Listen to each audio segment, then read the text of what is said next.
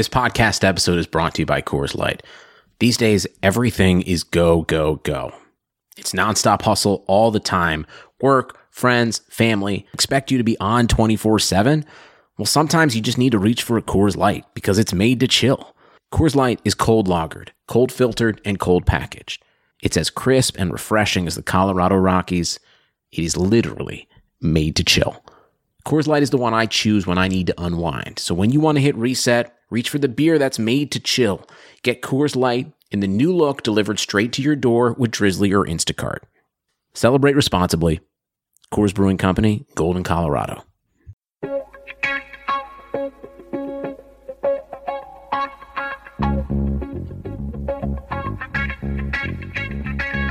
Karlsson, Karlsson, världens bästa Karlsson.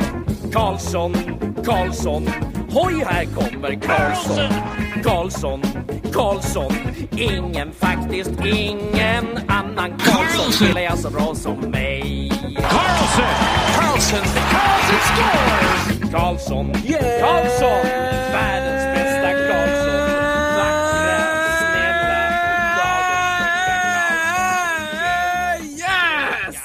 everybody to another episode of the Keeping Karlsson Fantasy Hockey Podcast, the best fantasy hockey podcast in the world, hosted by two guys, and Erik Karlsson in their keeper pools. Kind of frustrating today the Karlsson to get a point, but that's okay. I'm going to push forward. I'm your host, Elon Dubrovsky, and with me, as always, is the fantasy hockey robot, the poobah of prognostication himself, Brian Com. Hello, Elon. Hello, everybody. And while Erik Karlsson might be off to a slow start on the score sheet, he is dominating like under the hood. If you look at his his Corsi, his shot attempt share, he's crushing it every single game. So the points are going to come. Nobody worry. I guess we've already gotten into this week's content. Uh, well, I was watching the game today, and St. Louis lost. So how helpful was he, Brian?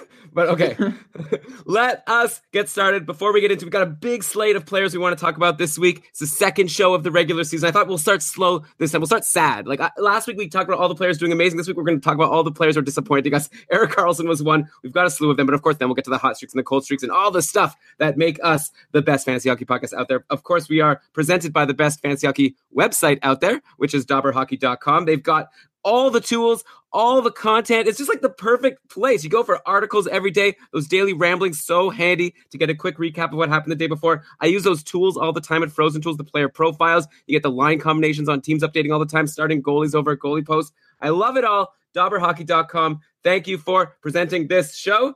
And with that, Brian, I realized that I said St. Louis lost when I meant San Jose. Damn it. Okay. Starting now, no mistakes for the rest of the show. Erik Karlsson is on the San Jose Sharks, just for the record, and you should buy low. I'm wearing a Sharks hat. I should have known this. I was thinking, I guess I like to compare Karlsson to Wayne Gretzky, and you know, he got sent to St. Louis at one point. So that's how I get those two mixed up. But okay, I'm ready to go now, Brian. I, like I said, I want to start with some players that haven't started the season well and are leading people to struggle with that decision of whether to drop them for a hot free agent or hold on. There's so many hot free agents. We'll get to uh, some of them, you know, later on in the show. Also, you know, we've covered a lot of them before. Like, and it's so tough and fancy. Maybe before we get started, Brian, you give a general overview of your take on this. Like, you draft a player, you think he's going to be good, then all of a sudden you see, oh my God, this guy's like not even on the top line or top power play like I was expecting. He doesn't have any points. Why am I holding on to him when I could grab Warren Foegele off of free agency? He's getting points every single game. I'm actually really excited to talk about that line. It's going to come towards the end of the show, but we're going to we're going to share some pretty awe-inspiring information about that line. And what do you do? Well, you decide you hopefully you have a plan going into the year. You look at who the best players are in free agency. You figure out how far above or below replacement they are compared to the rest of your roster. And then you designate a couple spots on your roster to stream in and stream out and try and catch lightning in a bottle.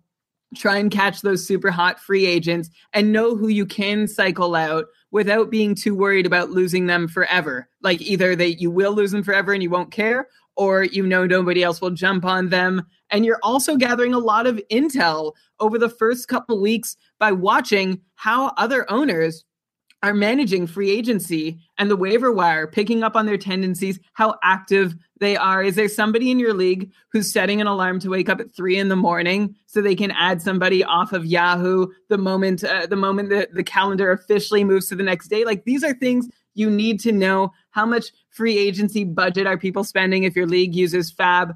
All sorts of observations you can be making. Like if you're not making moves, you should still be checking your free agency and waiver wire daily just to learn the habits of your fellow owners so you know how you can manage your own team and uh and and win win the wire.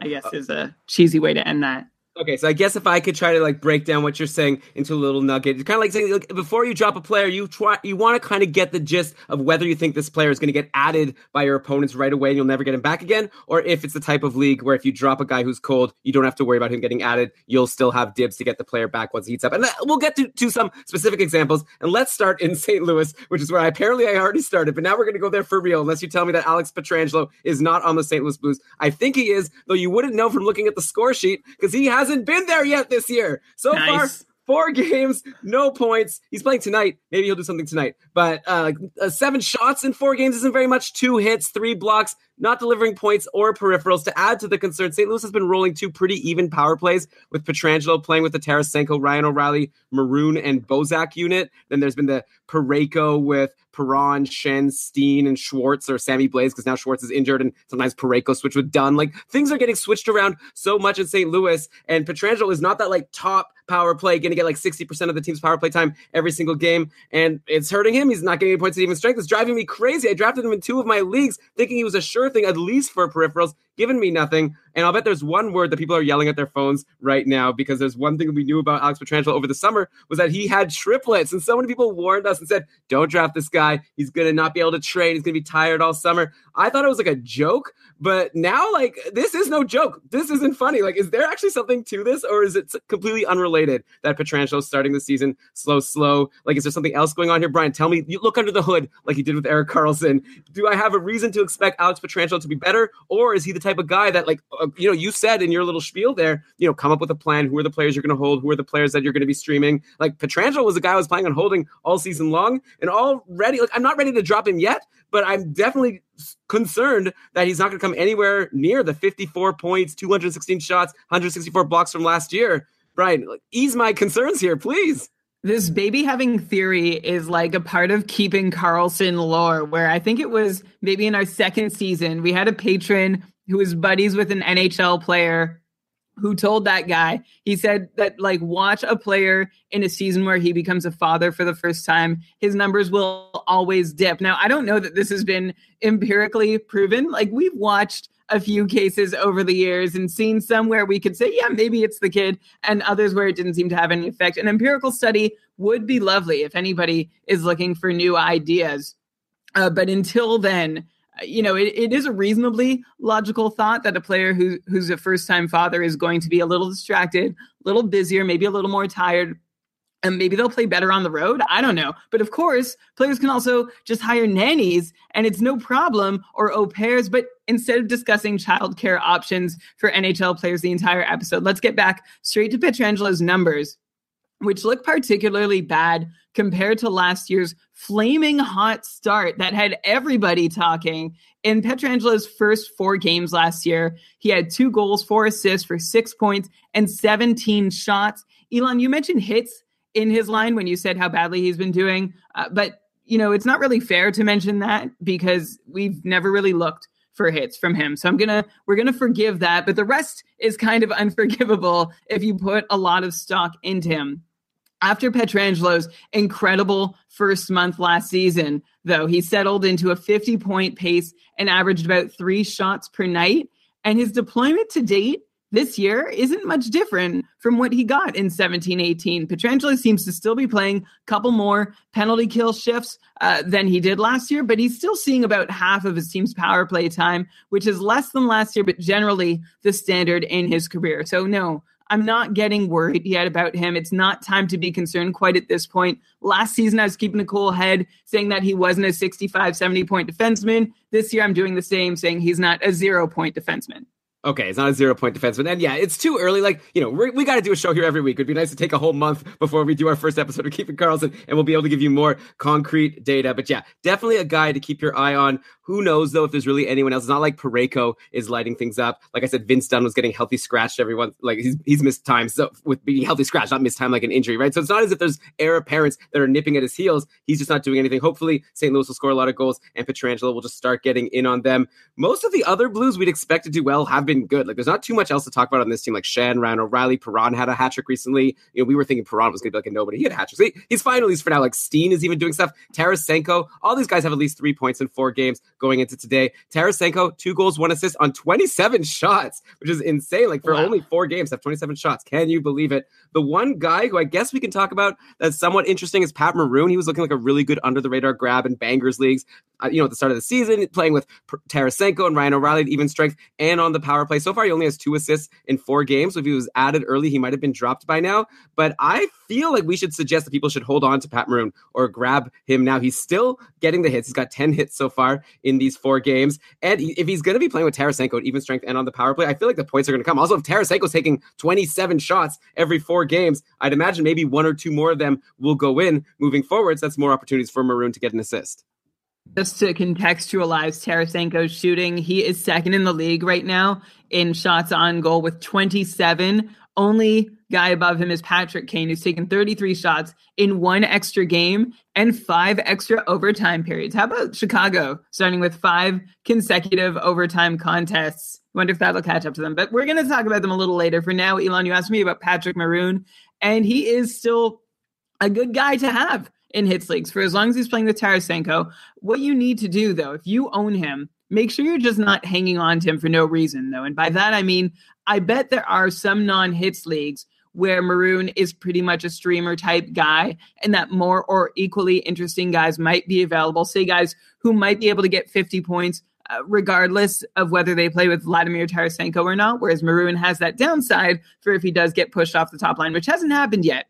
But I'm just saying this is a moment in the season where you need to assess okay, Maroon hasn't done a whole lot there. We can expect a whole lot more through the season. Uh, so you just want to make sure that he is the best option for you. In a hits league, he probably still is. Like, don't go dropping him for no reason. Uh, hold him for now. See how he does for a couple more games. But he's a perfect example of somebody you want to be evaluating on your roster against the replacement options available in free agency. Yeah, for sure. And that's the thing with our show, right, Brian? We're talking to people in like 10 team leagues and in 14, 16 team leagues. So obviously it depends who's available to decide whether or not Pat Maroon is even worth considering. Next week, by the way, St. Louis only plays on Wednesday and Saturday, and Saturday's a packed day. So you probably wouldn't even fit Maroon into your lineup in most leagues. So he might not be worth grabbing right now. Maybe he's even worth dropping. That's another thing you have to consider for all these decisions. Are you going to be like you know being able to play the guy and look at the schedule and you know we've got patron dave who does the screams the stream scheme for uh, the scream st- well it is october so maybe he should call it the scream stream show.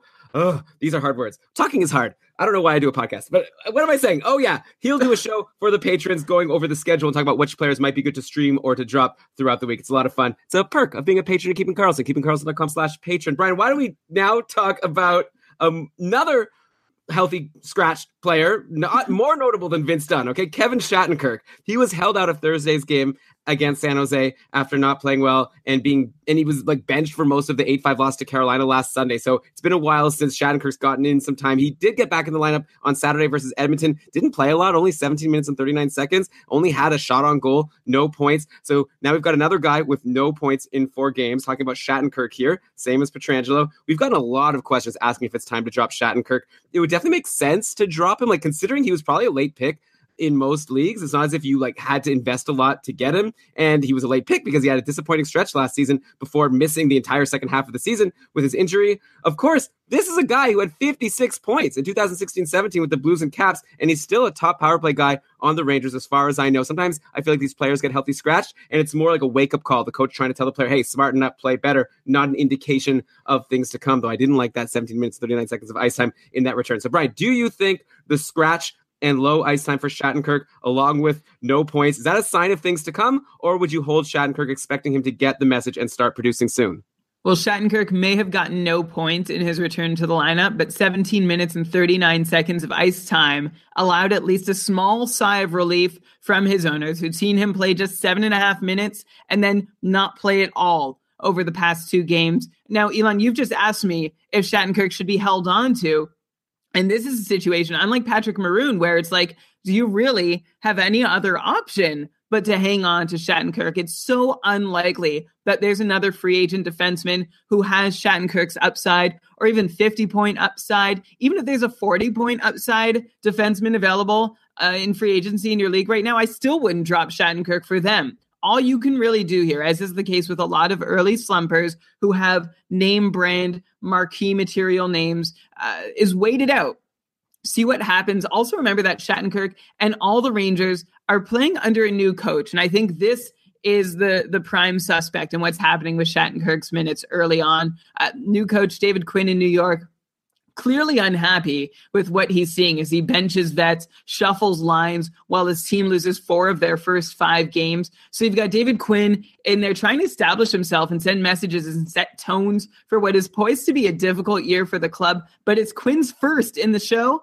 and he's got a longer term outlook to be considering as he prepares to take this team through a likely rebuild.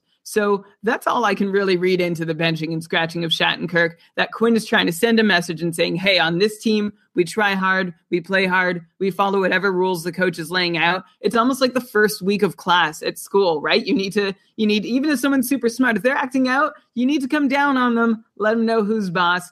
Hmm. And so if you own Shattenkirk, I would just, you know, hang tight because the Rangers are still really going to need him if they want to collect some little victories along the way through what looks to be a rebuilding year. Okay, yeah. So note definitely to any students in Brian's classes, don't be the guy making a scene in the first week of the of the season, or what do you call it in school? Two months, really. of the it's not a season, the school year. Is there a word for a school year? School year. School year. Okay. Uh, so Brian, like uh, the thing is, you, it's obviously easy to say, right? You know, hold him, hold Pietrangelo, doesn't matter. Like there's no defense, but there have been some really exciting defensemen that are probably already snapped snapped up in like a lot of leagues. You know, Thomas Chabot was unowned in a lot of my leagues. Now he's like on fire. We'll talk about him later on the show. We've got Jokiharju over on Chicago, which I, you messaged me telling me that's how you pronounce his name. It's not Jokiharju, not Yoki Harju, Yoki Harju. Okay. Anyways, he was super hot. We talked about him on the last episode. He's probably gone in most leagues as well. So like these people holding on to Shattenkirk, they already missed out. Who knows if there's going to be another one still available? These potentially breakout defensemen, they don't last long. So, but you're saying guy like Shattenkirk, 50 plus point upside. Yeah, I feel like I agree with you. You have to hold on. There's obviously going to be better things to come. You've given a lot of reasons to think that maybe this is just early season jitters, new coach, all of that. Okay, but yeah, with the Rangers, by the way, they have a one and four record so far. It hasn't been a great start. They've been shaking up their lines already. Like we thought at the beginning of the season, it was going to be Zibanejad with Kreider and Buchnevich, and that was going to be a great spot for Buchnevich. That's already changed. Yesterday versus the Islanders, sorry, yesterday versus the Oilers, they were going with Zibanejad, Kreider, and Jesper Fast. And the second line was Zuccarello, Buchnevich, and a guy named Brett Howden. And believe it or not, Jesper Fast is actually leading the team right now in points. He has one goal and three assists in five games. Rookie Brett Howden has three points himself. So nice spots in the top six for however long it'll last. Are either of these guys on your radar at all? No, not especially. Like it's good to know these names, right? If you're sorting your free agents and seeing who's at the top, uh, Brett Howden and Jesper Fast might show up. Brett Howden is a former first round pick, 27th overall uh, choice of the Tampa Bay Lightning back in 2016, uh, and had a pretty successful finish to his WHL career, scoring 75 points in 49 games with Moose Jaw. Uh, but uh, he hasn't uh, really done anything at the pro level. Like he he's been amazing in the Western Hockey League. Good for him. We'll see what he's got to offer in the bigs. I'm not sold yet, but someone to keep your eye on. Uh, Jesper Fast also seems to be a guy who we know can go on short runs here and there, but he's never really put up sustained production. Just keep in mind that the Rangers line seem to be in flux quite a bit. So don't read too much into who's in a top six spot in any given moment until things settle. Like neither Fast or Howden are producing a whole lot of shots or shot attempts either. So uh, that is a, a negative for me trying to figure out how offensively productive they're going to be. Yeah, that makes sense. I think some of these advice that we give for these players that are getting into the top six, sort of like a nice looking spot, even though they're not the type of player you really want to be investing on in your fantasy teams, something might be good for daily fantasy, right? Like we're going to talk about FanDuel a little bit later. When you need a $3,000, $3,500 player, and that's the lowest amount that, you know, a player can go for to fill your lineup in these daily leagues, you know, these types of guys, those are the ones you want to add. Get the guy playing with Zibanejad. Who knows? Maybe they'll get lucky, but only if one of those Zibanejad shots goes in. Because on the other side, like Zibanejad's had a slow start to the season. He's the top line, top power play center, but only has one goal and one assist in five games. But he has 20 shots on goal. Not as good as Tarasenko, but still, that's pretty good in only five games. I assume these shots are signs of better things to come. Yeah, those 20 shots on goal. I mean, I just spoke about how Fostin Howden's uh, shot attempts are bad. Zibanejad's are great. 20 shots for him is amazing over this first bit of the season. Zibanejad's also seen a pretty large spike in his time on ice. He's up two and a half minutes per game to 20 and a half minutes per game on average. If that sounds high for a centerman, it is. He ranks 15th amongst all centers in the league in average time on ice. But that's also thanks in large part to a pretty considerable raise in his penalty killing responsibilities under new coach David Quinn. And of course, during those uh, penalty kill times, we wouldn't expect a whole lot of offense from Zibanejad, but still noteworthy nonetheless that he's being given uh, a larger role with greater responsibility, seems to be trusted by his coach, which bodes well, even if he's playing another two minutes during which we can't expect a whole lot of production. Although, if you are in a league that counts shorthanded points, uh, there's a little bonus to his game. Yeah, for sure. Like, and also all these players that we're talking about, we're talking about them in this like sad thing, like, oh, if you own this player, what do you do? Woe is me. Get the tissues. I'm crying here because all these players are doing so badly. Uh, uh, the other way to look at it is some of these players might fall to free agency because their owners or their initial owners become impatient. And I would definitely grab Zibanejad if he becomes a free agent in your league. Like I like him better than I don't know, like a Derek Stepan or someone who's like always like the top center available in free agency. I feel like in all of my leagues. Another pointless player getting questionable deployment is Nikolai Ehlers. Like he's getting even worse deployment than Shattenkirk. I feel like he hasn't been benched. That's right. But he also, by the way, no points in four games going into today's game versus Mrazek and the Hurricanes. He only has six shots on goal in four games. We're talking about Ehlers, and his highest ice time so far has only been 14 minutes and 24 seconds. He's down, and he's been as low as 10 minutes and 31 seconds in one of the games. That's really low. He averaged 16 minutes per game last season, and sometimes he would get even higher. He he was also even bumped from his line two spot with Laine and Little for a while, uh, like just a couple weeks ago or like last week, and now he's back. Like on Thursday, he was back on that line for the three nothing loss to Nashville.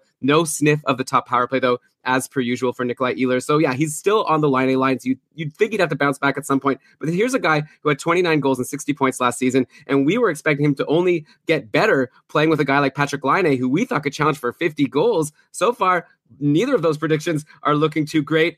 Got to imagine as an Ehlers owner, there's nothing you could do but hold at this point, right? But if you're not an Ehlers owner, is now potentially the time to buy low? Like, would you use a top? Like, Brian, okay, let's say you were in your league, your couple league, and Ehlers gets dropped, and let's say this is a league where it's like waiver priority. You have the number one waiver priority. Is he the type of guy that you, you use your number one waiver priority to add? I'm just curious to get your sense of how high you are on Ehlers for this season, even though he has no points in his first four games.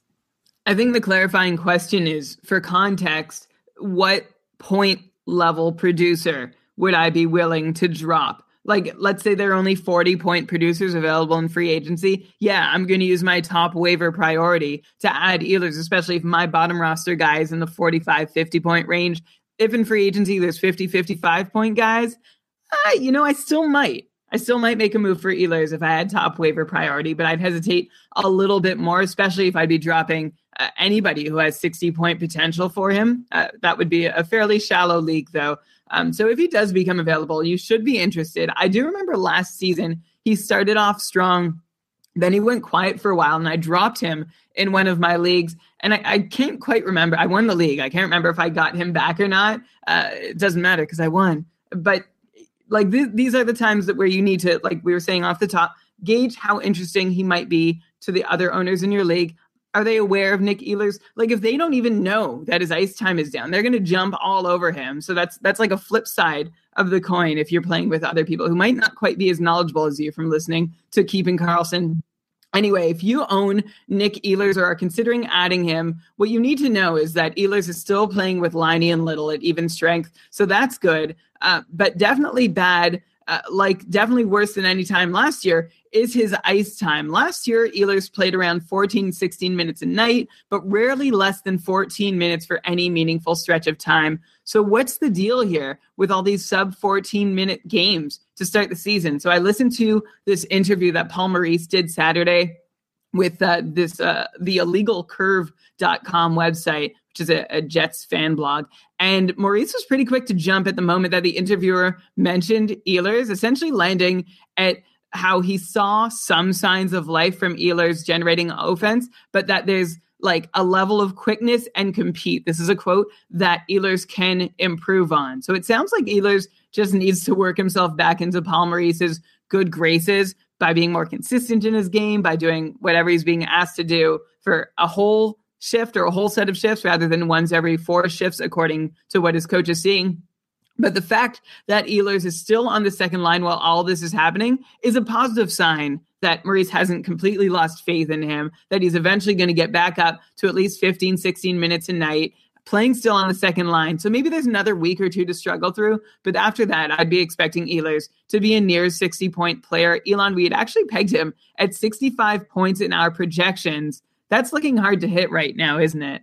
Yeah, well, I just thought that he was doing so well with even strength, and I felt like he still has room to grow as a young player. And I was just so high on Patrick Laine. Maybe we could get to him in a second. Like, but yeah, like I just felt like this line was going to be so great, and just it hasn't happened yet. Like, uh, you mentioned earlier this week that you had some guys you wanted to talk about who you've removed from your watch lists. Like you were just messaging me saying that would be a fun segment on the show. I didn't add that as a segment for the show, but I know that like Bryan Little is someone who I had on my watch list going into the season because I thought, yeah, he's playing with Ehlers and Laine. It's such a good line. Like he might be good, and no one's drafting him. But now I kind of feel like I'm not even so into Bryan Little. Does he hold a permanent spot for you at least on your watch list as long as he's centering that second line, or like at some point when he's also not getting any points? And yeah, spoiler, like he hasn't either. Plus, he only has two shots so far. Is he someone you drop? But I guess maybe all of this hinges on what we think about Patrick Laine. Like if Patrick Laine is going to take off and get 50 goals and 80 points, then you've got to assume Little and Ehlers will both come along with him, and obviously Ehlers to a more ex- like higher extent.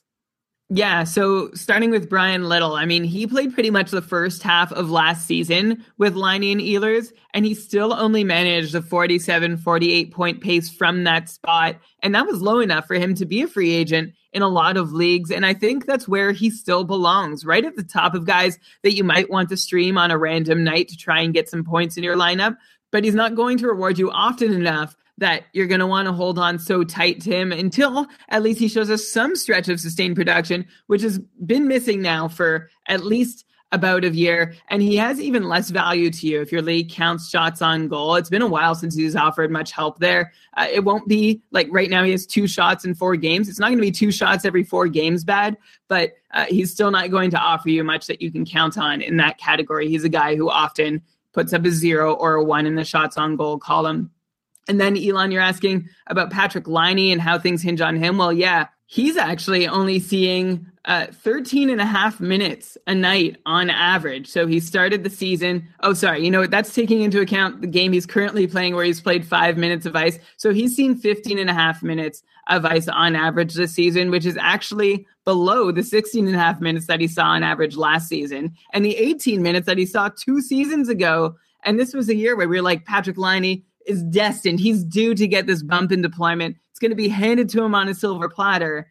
And we're seeing him play less than usual. Thankfully, for people who own him, he's still putting up his three shots per game. Uh, unfortunately for him, he only has one goal on those 15 shots when his usual shooting percentage would give him uh, like three goals on those 15 shots. And then we wouldn't be so concerned. He'd have four points in five games and everything would be a hunky dory. Uh, that's not the case yet, but it will be. And of course, once he gets going, like maybe Ehlers isn't doing enough to get Laine going, and that's why Maurice is upset. I don't know what's happening on that second line, but I do have a lot of faith that between Ehlers, Laine, and even Bryan Little, who's still a talented player, just not so fantasy relevant, the three of them have enough skill, talent, and know how between them to start making things happen before too long. Yeah, you gotta hope so. And hey, Winnipeg's only two and two. A lot of people thought they were going to be this amazing team super early in the season, but two wins, two losses. Hey, Paul Maurice, let's try something. Let's play Ehlers and Laine a little longer. Might be good. I don't know. I'm not the coach. I'm just a fantasy hockey player and avid hockey fan, but I'm sure Paul Maurice knows more than me. But you know what, Brian? I am a fan of watching hockey games, as you know. That's why we do this podcast. I'm a fan of going to going out, also like just going to things. And we've got a sponsor for this episode that's going to help you, the listener, go out to watch hockey games, go out to watch anything you want, because we are very proudly being sponsored for this episode by our friends over at SeatGeek. And as you guys all know, getting tickets online can be far too complicated. There's hundreds of sites with varying levels of reliability. It's hard to know who to trust. That's why SeatGeek is the way to go. SeatGeek pulls millions of tickets into one place. You can easily find the seats you want for a price you're willing to pay. There's nothing quite like being there in person, and SeatGeek will get you closer to the action for a great value. And the thing about SeatGeek, they're designed to make your ticket buying experience easier than ever by searching multiple ticket sites and grading every ticket based on value. SeatGeek helps you immediately identify the best seats that fit your budget. And I like that because you can sort by price, but then you're going to see a bunch of garbage tickets. If you sort by value, you know you're getting a good deal. And I sometimes even just like to take out my SeatGeek app and browse around what's going on in Toronto. I see Florence and the Machine is coming to Toronto. You know, Dog Days are over. That's, that's a fun band. I would have never thought to look up when Florence and Machine is playing, but now that I see they're coming on October 16th, I'm going to go and I get tickets for as low as $89. Thank you, SeatGeek, for that information. So, yeah, if you are Uh, a type of person who likes to go out to things or you want to get a gift for someone, check it out, Brian. And our listeners can even get a little discount, right? Just because we love them so much.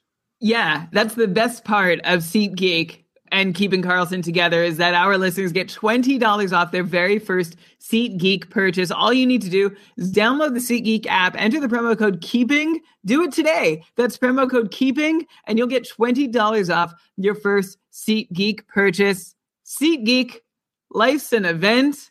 We got the we tickets. have the tickets. we don't have them. SeatGeek has the tickets. They've got the tickets. Don't call, don't tweet at Keeping Karlsson asking for your tickets. We do not have your tickets, but they'll they'll have you covered. Okay, let's go. We're still on the sad train here, talking about players who are disappointing us, and let's go to a player that I think you're going to agree with me. Time to let him go. Time to give up. Okay, we're going to go to the Chicago Blackhawks, who overall don't have much sadness to discuss. Right, DeBrincat and Toews have been amazing. They're both leading the way with nine points in five games. Patrick has eight points. Schmaltz, Dominik Kahun, Duncan Keith all have four points in five games. But one name that has been almost completely absent from the score sheet is Brandon Saad. We should name the show after him. It's a sad show, and Brandon Saad is the poster boy for a disappointing fantasy player. He only has two assists in five games so far. And yesterday's OT win over the Blues, the OT win over the Blues, Saad was bumped all the way down to the fourth line. He was playing with Marcus Kruger and David Kampf. Someone named Alexandre Fortin took his primo spot with Kane and Schmaltz. And while Fortin didn't get a point, he put up four shots on goal, which isn't so bad, especially compared to Saad,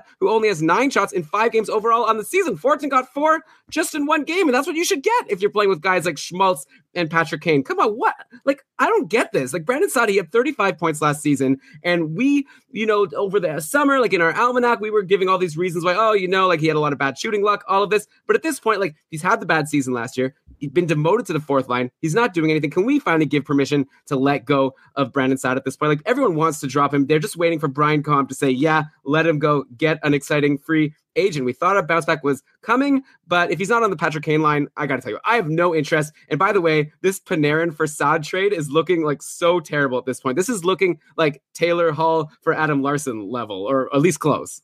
Yeah, it is. And not only is Brandon Saad not on a relevant even strength line, he's also only getting second power play time. So uh, just to rewind a little bit and where we were going into the season, uh, Elon, you and I were, or maybe I was higher than you. I don't know. I'm Brandon Saad. Like I felt good about it. I was expecting better deployment. He did start the year with that deployment, but he lost it very quickly. And it seems that anytime I do get hopeful about a Chicago player getting better deployment, it just like never comes. In Brandon Saad's case, the line coming from Coach Joel Quenneville and beat reporters is that there's a consistency and motivation piece missing from his game. And that whatever drove him to be the player he was in his first run with Chicago and then his first year in Columbus uh, is gone. It's missing. And so, you know, you can read into that what you will, whether they know exactly how to motivate him or not. I mean, it is a coach's job to know how to get the best out of his players. And I, I heard, I read that Saad also like got a little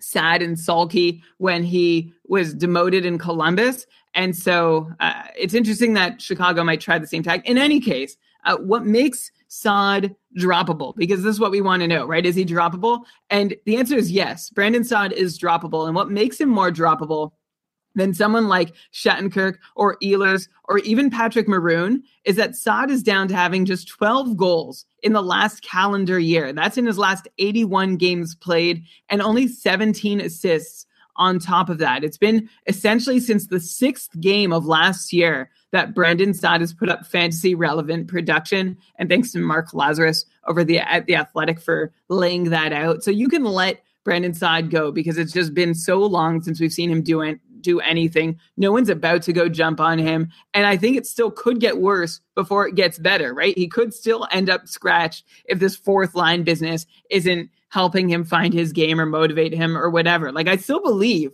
he can bounce back, but I don't know. Uh, I don't know what it's going to take to make that happen. All these articles talking about his six million dollar cap hit and the trade for Panarin make it sound very, very dire this the whole situation. So uh, yeah, drop Brandon Saad for now. But if he does work his way back up to Patrick Kane's line, I would be pretty ready to have him on my roster, about as ready as I was on day one of the season. Yeah, that makes sense. And I mean, you say it's like dire, like it's dire for Saad, but like I said, Chicago's scoring a lot of goals. It's not as if they're in need of someone like him in the top six. Like Alex DeBrincat is breaking out into a superstar, so they could afford to, I don't teach Brandon Saad a lesson or maybe just leave him on the fourth line. I don't know. But in the meantime, I agree with you. If he gets back on the Patrick Kane line, then sure, go and grab him back. But I'm happy to let him go at this point. And so, Brian, who's this Alexandre Fortin guy? Is he worth a look? Like playing with Patrick Kane has always been such a great spot. Nick Schmaltz is there doing well, and I feel like he's a really good playmaker. So I'm sure I'm pronouncing his name wrong, but Alexandre Fortin, who is this guy, and is he good? Fortin, Elon, you're Canadian. You learned French in school. Oh, it's like Jacques Martin, Alexandre, yeah. Alexandre yeah, Fortin. I, am just going to go with Alex because because we're buddies. Uh, but Alex Fortin was undrafted, uh, not much of a pedigree. The 21 year old had just 22 points in 53 games in his first pro season with AHL Rockford last season, during which he actually ended up being a healthy scratch in the playoffs. But he worked himself back into the organization's good graces in this year's prospect tournament and then through training camp. And now look at him now. He's in the NHL. He's a speedy guy. And that's what makes him kind of like a replacement possibility for the now departed Vinny Hinostroza. So that's around how I'm valuing him. He's playing as a third piece on a good line and is worth a thought in deeper formats. And actually, while we're talking about Fortin, we should also say that we can say about the same thing for Dominik Kahun as well. He's a tiny check. He stands at just five foot nine, though he weighs about the same as Fortin, who is three inches taller, but who cares, right? Uh, uh Kahun also plays a quick game and is well deployed at the moment, playing with Toews and DeBrincat. He's 23 years old, was undrafted, but managed a point per game in Germany's top league last season, the DEL. So in deeper formats, Kahun could also be worth a look. Yeah, and both Fortin and Kahun. Keep them in mind for your daily fantasy lineups when you need your cheap option. Okay, one more name in Chicago I've got to bring up. I already mentioned him earlier in the show, but like people were all over Henri Jokiharju earlier in the week. He had five assists in his first three games. We talked about him on the podcast. We were saying, yeah, he's looking good. He's getting all these points. It would be nice if he got power play time. That's the one reason to maybe not get super, super excited. And then like that show dropped. And then I feel like the next day, Chicago practice lines came out saying that Yoki Haru is now going to be getting a shot on the top power play. And let's remind everyone, this top power play is with DeBrincat and Kane and Schmaltz and Toews. This is a really good spot to be. Everyone was rushing to grab him. Like in all of my leagues, he was snapped up. We were getting so many questions on Twitter. Should I drop this guy? Like I think Shattenkirk. Like it was the news was coming out that Shattenkirk was going to get scratched. So a lot of questions. Should I drop Shattenkirk for Jokiharju? We were saying no. I hope that we won't end up looking like we were idiots when we were giving that advice. Uh, like for what it's worth, uh, the next two games. Since then, he has no points ever since he got onto this top power play. He has seven shots on goal, which is really good, especially for a defenseman. And he has held that top power play spot. Who knows how long it'll last? Brian, at this point, what are your thoughts on Henri Jokiharju? Like perhaps he's been, if he was like added in a league like right away, it might be the type of league where people are really impatient, just add and drop people as soon as they're hot or cold. So it might even be the point, like if he goes scoreless for one more game, he might get dropped. So what do you think about him? Like, should people be rushing to add him again if he's somehow still available, or if he's available now? Are you super into him, or do you think that he was like too highly valued and he's a nice flyer, but not someone you could expect very much from long term? Not for anything, and I apologize too. We were undervaluing him on last week's show, saying that the power play quarterback on the top unit in Chicago changes with the wind. But so far, I mean, it's still five games, so we really can't read a whole lot into it. But at the moment, uh, I'm very interested to see how long Jokiharju's deployment as the top power play quarterback is going to stick. And uh, until it doesn't stick, what's the opposite of stick? unsticks, falls off, slides. Slides. I don't think that anyway. As long uh, when his deployment slides, I think that sounds really cool. I think we should go with that. I was thinking of like a, a waffle or pancake thrown against a wall. Okay. then it slowly drips down the wall. Does drip yeah. work? So as Jokiharju's deployment slowly drips down the wall, uh, note that uh, he might not get as many opportunities to put pucks towards the net, but he is right now. Elon, you mentioned his shot, his shots on goal numbers; they were good. Uh, like I feel like at this point, you'll be lucky if Jokiharju is still available in most leagues. He was like the classic first few days of the season. Everybody? Like every year, there's one of those guys that everybody just runs for right away. It was I think it, W- Werenski was the guy in his breakout season. I'm trying to remember who it might have been last year. Feel free to tweet us or comment in the chat if you're here. Anyway, the fact that uh, Jokiharju is probably not available might have your decision made. That I say that, but I also want to say that I don't have anyone on my own Cupful roster that I would drop for Jokiharju. I have four defensemen. They're Ryan Pulock, Sami Vatanen, Cam Fowler, and Ryan Ellis. And it, just to sit, help situate where he is, I still don't want him any more than either one of those guys.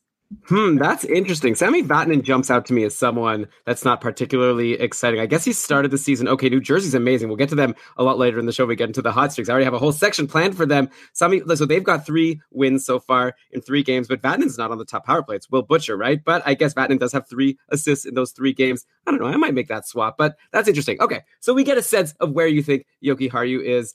Uh, let's go now to the Philadelphia Flyers. They've shaken up their lines. They moved Jakub Voracek up to the top line, and Travis Konecny got bumped to line two. And this is obviously great for Voracek, who's loving life this season. He's got eight points in five games so far. Giroux's not far behind. He's got six points in five games. But that like line change combined with Konecny's sad one assist in five games has led to a lot of people dropping him over the past week. He's now available in two of my three leagues. So I'm very interested to hear what you're going to say about Travis Konecny. I will give you though some reasons to think that maybe Konecny will get back on line one at some point soon. So like, you know, obviously the advice is when he's not on line one, I don't know if I'd want him, but here are some reasons to think that maybe he'll get there soon. So first of all, hard to forget how great he was there last year, right? He got 24 points in 31 games to end the season once he got promoted to that top line with Couturier and Giroux. Okay, also Oskar Lindblom was hurt in the third period yesterday versus Vegas.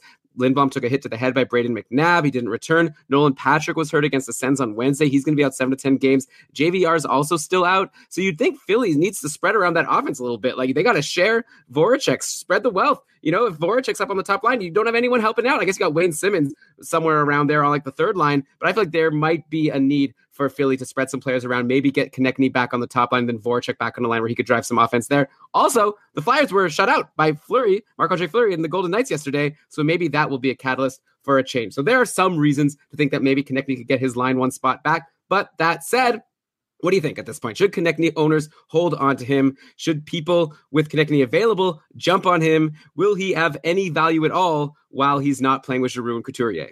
So I'm one of these uh, Konecny owners, and I'm holding on for the time being, even if he is not playing with Couturier and Giroux. It's been really difficult trying to hang on to him, though. I've definitely con- contemplated dropping him several times, knowing that streaming him out actually could have been the difference between winning and losing my week one matchup in the Cupful, which is a rubber match repeat of last year's Cupful finals. So, like, I, I want it. I want to prove that I, anyway, uh, but I'm hanging tight still to Konecny because I can't bear the thought of losing the guy that tore it up for the entire second half last season. Like he was unstoppable. Konecny is a guy that I'm willing to take a little short-term pain for in hopes of long-term gain. Although I admit that there's usually one or two of these guys on my roster each year, and they don't consistently pan out. Last year's version was Kyle Okposo, who I held for far too long. Anyway, the silver lining here for Konecny owners is that he's actually still looking really good. Like he's passing the eye test here and the analytics test too. He's only got five shots in five games, but Konecny's shot attempts are actually healthy enough to suggest that he's going to get back to averaging a couple per game before long. So don't worry too much about that. Uh, some extra time on ice is also, of course, going to help there. He's been under 12 minutes for each of the last couple games. I don't know why it happened two games ago, but the most recent one was likely because of a foot injury he'd sustained in practice. So, you know, gave him a, a couple minutes off a break. At least that's what I'm telling myself. Uh, and me if your league counts hits, still hitting at a nice enough rate. As for the eye test, uh, as given evidence for excellently, uh, you can rearrange those words and it will be an actual sentence. Charlie O'Connor over at The Athletic uh, explained how Konecny's chances are still coming, and he included video too. It was a really great article, and he showed that Konecny his had hit three posts in his first four games and had been flat out robbed by goalies and even defensemen bailing out their goalies on at least a couple of occasions. And that's why I am confidently, or trying to convince myself that I'm confident about it, keeping Konecny on my roster. It doesn't mean I'm not going to be flexible and make a move if I see a better player out there. Like Konecny is still not uh, in line to be a top power play guy, which does hurt his value somewhat. But if you knew that was the deal when you drafted him and you're still okay with that, then holding the course for another handful of games seems justified. It seems like the reason that he got shuffled off at the top line was to get Voracek going. Now that Voracek's going, I don't know exactly what that means. I'm very curious to find out if they they're like, okay, now you're going, go work on other lines, or this is where you're going really well. I agree with you, Elon, though, that it seems like the Flyers would benefit more from spreading it out at least across two lines instead of loading up only one. Yeah, and like I said, like also I feel like every time a team gets shut out, there's always like I feel like that's often the time when you see lines changing up in the next practice. So it'll be really interesting to see what happens before Philly's next game. Interesting question in the chat room, Brian. I see you're thinking about it. Konecny or Ehlers, two guys we've talked about who don't get on their team's top power play. We trust them because we expect good deployment. Ehlers still playing with Patrik Laine. At this point, who would you want more? If I had them both on my roster and I needed to to stream one out, it would be Konecny. Yeah, I think that's a pretty easy choice. Like, I feel like Ehlers, if you drop him, he's going to get added for sure. Konecny still hasn't really proven himself aside from that great stretch at the end of last season. So, more likely that he'll stay in free agency. And Ehlers is more locked in alongside Liney, clearly, than Konecny is locked in alongside anyone. Yeah, like Giroux or Couturier. Though speaking of Couturier, by the way, he's been on the top line and top power play all season long. Only two points in five games, which is kind of crazy considering how good Giroux has been. Uh, so, what do you think about Sean Couturier? I feel like he's a buy low candidate at this point, right? Like if someone is disappointed in him, he if if, if he's on this like amazing Philly top power play, got to imagine the points are going to be coming. Yeah, yeah. I don't have much more to add there. Everything looks fine with Couturier. The goals and the points gonna come. Maybe All they right. should put him on a line with Konecny, get him going. Oh, I don't know about that. Well, if that happens, then we'll have to reassess. But for now, I definitely think that you should be sending a trade offer to the Sean owner. Send over some guy on a hot streak and see what you can uh, see if you can pull something off and tweet at us at Keeping Karlsson to let us, you know, if you want to ask us if should I make this offer for, to the Couturier owner, we'd be happy to help. We try to answer every single tweet we get for free, just because we're nice people. We don't even get anything for it. Okay, if you that's not true. We get a loyal listener. Why, why am I rambling about this? I want to talk about more sadness. I, am really enjoying we I, the summertime sad. Okay, anyways, I could have mentioned uh, Lorde for is it Lord that sings "Summertime Sadness" for the SeatGeek commercial? Oh man, no, it's Lana, Lana Del Rey. I get those two confused. A seat, it sounds more like a Lana Del Rey song. There's a SeatGeek ad with this song on it.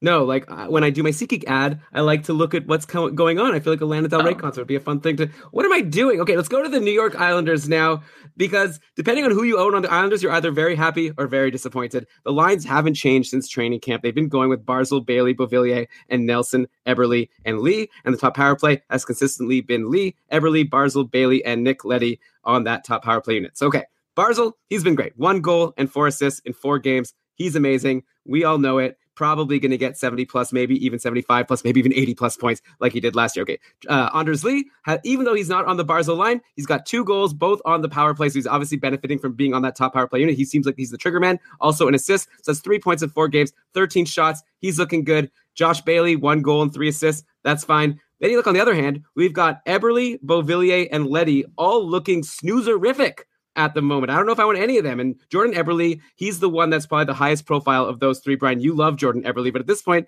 he has a sad one assist in four games so far, only seven shots on goal overall. That's less than two a game. I feel pretty comfortable saying he's not going to match his 59 points from last season. Let me know if I'm jumping the gun here by saying that. I'm sure most Eberle owners would be happy if you even will say he'll match his 51 points he got on the Oilers back in 16 17 at this point. Like if he's not playing with Barzal, it's hard to be too excited for him, though he is still on that top power play. Yeah, so let me just ask you maybe you just explained your reasoning, but why would you think that he's looking more like his 51 point self? I mean, well, aside from the fact that he's just not getting points right yeah, now. like why are you so ready to give up on him? Well, he's being centered by Brock Nelson, which is not too interesting. Last year, he was centered by a guy named Matt Barzal. And I feel like that actually is pretty much the whole answer. I think that actually answers the whole question. Okay, I guess that's fair. Uh, I don't agree with you, though. I disagree that 59 points is out of the question for Eberle again. And one big reason is that he's playing on the top power play, which was not the case last year and made him a riskier own because of it. Like, it, I asked you actually, I had Eberle early on last year, and I was like on the fence about whether to keep him or not on my roster in a couple leagues. And we talked a lot about how he was on the second power play without looking like he's going to get a sniff of the top unit. This year, he's there. And not only is he there, Eberle is actually seeing a greater share of his team's power play time at this early stage of the season than he ever has in his career. The other reason that I still like Eberle to threaten for 60 points, and I'm going to plug a mostly meaningless number. Uh, they're all mostly meaningless at this point of the season, but I'm going to draw some meaning from it. Uh, and that's his IPP. It's at 25%. Four goals have been scored while Eberle's been on the ice. He's gotten a point on exactly one of them. Now, the norm for him would be to have about a 70% IPP, so it would have seen him get a point on three of those four goals. And I'm expecting him to regress to the norm there once a few more goals are scored while he's on the ice. So, yes, this is why I think you are jumping the gun on writing off Eberle. And that 55 points to me remains his starting point. He had 59 points last year with power play two time. That gave him 10 points with the man advantage. It's not terribly hard to see power play one time taking Eberle over the 60 point mark, even after a difficult start. And yes, I hear your point about the center change, but at worst, I consider that extra power play top unit time to wash out anything lost by having his center downgraded from Barzal to Nelson. And also, he's still got Anders Lee. I guess. I don't know, Brian. Like I'd love to bet board on you. I know once once you like say something like this, then I ask for a bet. You usually back off. But you're saying Let's like his do it. so you're saying he's like for sure gonna get 55 as a baseline, and you could see him getting 60. So what's the bet here? 57 and a half? Uh, well, I thought you were going to go at 55, which I was going to, like, you're saying 51. You said you think 55 like is a guarantee. is the starting point. Yeah. So I like. Why don't we just say fifty-five? okay, so I knew you'd say that. Okay, so when When you you're say, trying to move the needle too far, like I. when you say 55 is a starting point, what you actually mean is you think he's going to get 55 points. No, I'm saying like I can count on him for fifty-five points, and then extra points would be lovely. But I'm not like necessarily counting on a whole lot extra. When you're saying he looks like a fifty-one point player, you're actually saying that he could get fifty-six points. Okay, how about this? Let's do this is I think the fair way actually to do these over unders. I think this is what we should do from now on so we don't have these squabbles. One of us says a number and then the other one says over or under and then that's fair. One person made the decision of the number, the other person made the decision of the over under. So I'm going to say a number. What, why don't I get to say the number? Okay, you say the number. fifty-five. Oh, okay, that was a stupid thing, I guess. Fine, we could do over under 55. I think you're wrong, anyways. Also, I do feel like uh, you've told me this. Like, power play is a very small percentage of the total time on ice, right? Like, the even strength is where most of the player's time uh, plays. And when you say, like, uh, you know, oh, he's like downgrading a little bit in his center, he was playing with an 85 point center last year, and now he's playing with like a 30 point center. Like, who's Brock Nelson? Okay, I I get that, but when have you been? I, I feel like I've discounted like the amount of time someone spends on the power play. Like when I've done that, it's because it's a smaller sample. So if a player overperforms or underperforms there, you can't necessarily expect it to sustain. I've never done it to discount the possibility of top power play production. And Elon, you love top power play guys. What do you have against Jordan Eberle? I love top line, top power play. I like both. You're like taking a half halfway there. Like he's halfway. That's good. If he was playing with Barzal at even strength and on the power play, that's the wrong. But okay, let's say 55 and a half. Lock it in. That's our bet. Oh, I'm it's gonna in win. a half now. Well, I mean, give me a freaking break, Brian, when you say it's his starting point. Let's. Over. Okay. Uh, next, Anthony Beauvillier. He's been dropped in all my leagues now. He was like a really sneaky ad because he's playing with Matt Barzal, which I think is really good. But he's got no points in four games. In a nice spot, he's eight shots, which is pretty good in four games. Two hit shots, not amazing, but not bad. Four hits for what it's worth, though. A hit a game. Still definitely on my watch list for sure. But have I been correct to hold off until I see some offense? Like I was tempted to add Anthony Beauvillier when I saw him drop, and I thought, yeah, let me wait till I actually see him do something, and then I'll make the decision. Elon, just like you also you predicted 60 points for Eberle before the season, but I guess that was with Barzal as a center. Okay, I can move on. I swear I can. I'm not going to lose sleep over this. Okay, Definitely so. Beauvillier. Anthony Beauvillier, uh, with Andrew Ladd healthy, the Islanders now have some internal competition to offer Beauvillier for that top line left wing spot. And sure enough, in Andrew Ladd's first game of the season, Beauvillier did get bumped down the depth chart mid game to the third line, where he played with Valtteri Filppula and Cal Clutterbuck. I don't think that's where Beauvillier stays forever. Uh, and it and he could very well still begin the next contest back on the top line on Barzal's wing. But knowing that this sort of new downside exists for him in the depth chart does make it harder to hold on to him and a little easier to let go of him. There's certainly leagues out there in which he's definitely droppable. I'd say Beauvillier is closer to good deployment than someone like Brandon Saad still, but not quite as reliable at the moment as someone like Pat Maroon. So if you're looking to figure out how likely is it that he plays on the top line for the next two weeks, somewhere between those two players. All right, drop him. We're saying it. Snoozer, get rid of Anthony Beauvillier for now. Last one I want to talk about, Nick Leddy. Might, I, in my opinion, tell me if this is too crazy of a statement. I think he might be the worst top power play defenseman in fantasy right now. Like of the defensemen who are guaranteed to play on the team's top power plays, Nick Leddy's the worst. He's, he sucks. Come on, he's four, zero points so far, only four shots in four games. I saw you said on Facebook today that you'd rather have Leddy over Heiskanen for the season. And uh, I've always thought his name was Heiskanen, but you sent me a message just like with Yoki Haru. You told me it's Heiskanen. So I'm trusting you here. Don't make me look bad, Brian. But yeah, care to elaborate why you'd rather have Nick Leddy? Like, I feel like it's just a matter of time before Pulock takes Leddy's top power play spot, which, by the way, makes me think I jump on Pulock super fast if he were dropped in any leagues that I'm in. Like, he's only got one assist so far, but I feel like Pulock has a lot of room to grow, while Nick Leddy is already bad, and I feel like his deployment could just get worse moving forward. So I didn't say that I liked Leddy more than Heiskanen for this season. And by the way, we're getting well, I watched the Dallas Stars play the other day, so I'm pretty sure I heard their announcer say it right. Also, eliteprospects.com. I'm just gonna pass the buck. Someone else messed up if we're getting Heiskanen wrong. Uh, we did our, we did, I did my homework this time. Anyway, I didn't say I like Leddy for Heiskanen more for the season. I said for the moment, like if you can swap one out for the other at will, then uh, or sorry, if you can't swap out. Like if you have to pick now for the next 78 games, uh, I would prefer Heiskanen. The reason to like Leddy more right now is that there's the ongoing possibility of top unit power play time. Elon, you said he's the worst power play quarterback in the league, and that's been the case before, and it's been the case until he isn't, right? Like he's always had this up and down, unsteady lettiness where he's been able to suddenly fire off, you know, a, a 12 game point streak Maybe that's an exaggeration. But after having been cold forever, with Heiskanen, you can't really count on him getting top power play time with Klingberg in the picture. It's pretty much a pipe dream. So I, I like Leddy for his ceiling right now, is what I'm saying. I would love to see Pulock take over the top power play. And by the way, just to continue with the Heiskanen comparable, Heiskanen has just one point and nine shots in four games. So that's not a ton more relevant than Nick Leddy, although Heiskanen looks a lot better than Nick Leddy when you watch him. He's very noticeable. Anyway, I do hope Ryan Pulock takes over the top power play at some point. I don't see why not with Leddy doing nothing there, but of course, the Isles have three power play goals so far on 12 opportunities in four games, and that's kind of okay. Uh, Leddy hasn't been very involved on any of them. Uh, which makes him really frustrating to own in fantasy. It's just his up and down nature that makes you want to hold on to him just in case. But I'm hoping in the next week or two, Pulock is going to take over. It'll be the Pulock show, and then you're going to want Pulock, then Heiskanen, and then Leddy, and it'll yeah. be very easy to say that.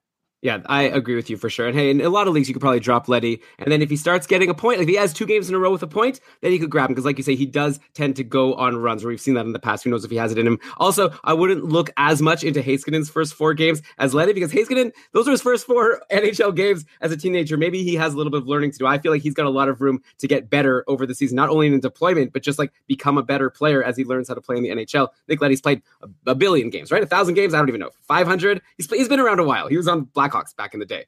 Uh, all right, Brian, let's get away from the sadness that we've been spending a lot of time talking about all these players who are disappointing their owners. Maybe we could switch to happier times. I could have gone to injuries now and really just dig in, but now let's talk about injuries. Some players healthy finally. And actually, before we get to that, why don't we talk about the happiest thing, which is the fact that for the second week in a row, I've made money on our Keeping Karlsson FanDuel League. Woo! Okay, so let's thank our second sponsor for this week's episode, which are our friends over at FanDuel Fantasy Hockey is back. Hockey's back. Fantasy hockey's back. And that means daily fantasy on FanDuel. FanDuel is fantasy hockey for everyday fans. New contest starting every day. You play wh- like whenever you want. You, eh, if you're bored one day, I have no plans. Why don't you make a FanDuel team? See how you do. There's lots well, there's something for everyone, right? There's lots of contests to choose from, starting at just one dollar up to I don't even know how much. I haven't looked how high, but I'm sure you could take a big risk and spend a lot of money, make a lot of money. But you just pick a contest, you choose your team, you watch your score in real time. Doesn't even matter about the money. It's just a lot of fun to compete. Like I've been having a lot of fun competing against our patrons in our weekly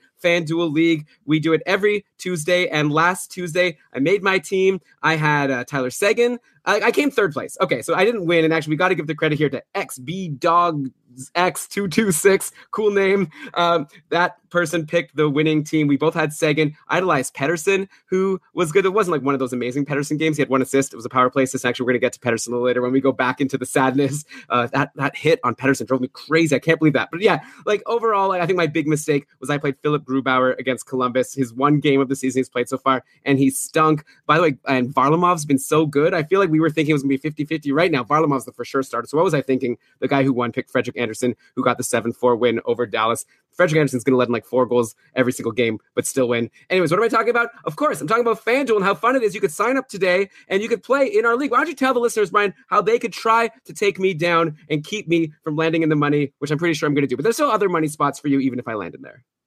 yes, there are plenty. Uh, yeah, for anyone who's having uh, draft withdrawal, FanDuel's a great way to keep drafting all season long. Uh, so to join our contest, it's going to open Tuesday around 10 a.m. Eastern time, and you can just head over to fanduel.com slash Karlsson and just click the big button. And if you do, and you're a new uh, contestant, you never played before, new users on FanDuel going to our link, get a $5 deposit bonus when they make their first deposit on FanDuel. All you have to do is visit fanduel.com, sign up with the promo code Karlsson, as in Erik. That's fanduel.com slash Karlsson, and you'll get to join our contest, get your $5 deposit bonus, and uh, try and beat us. Get some bragging rights.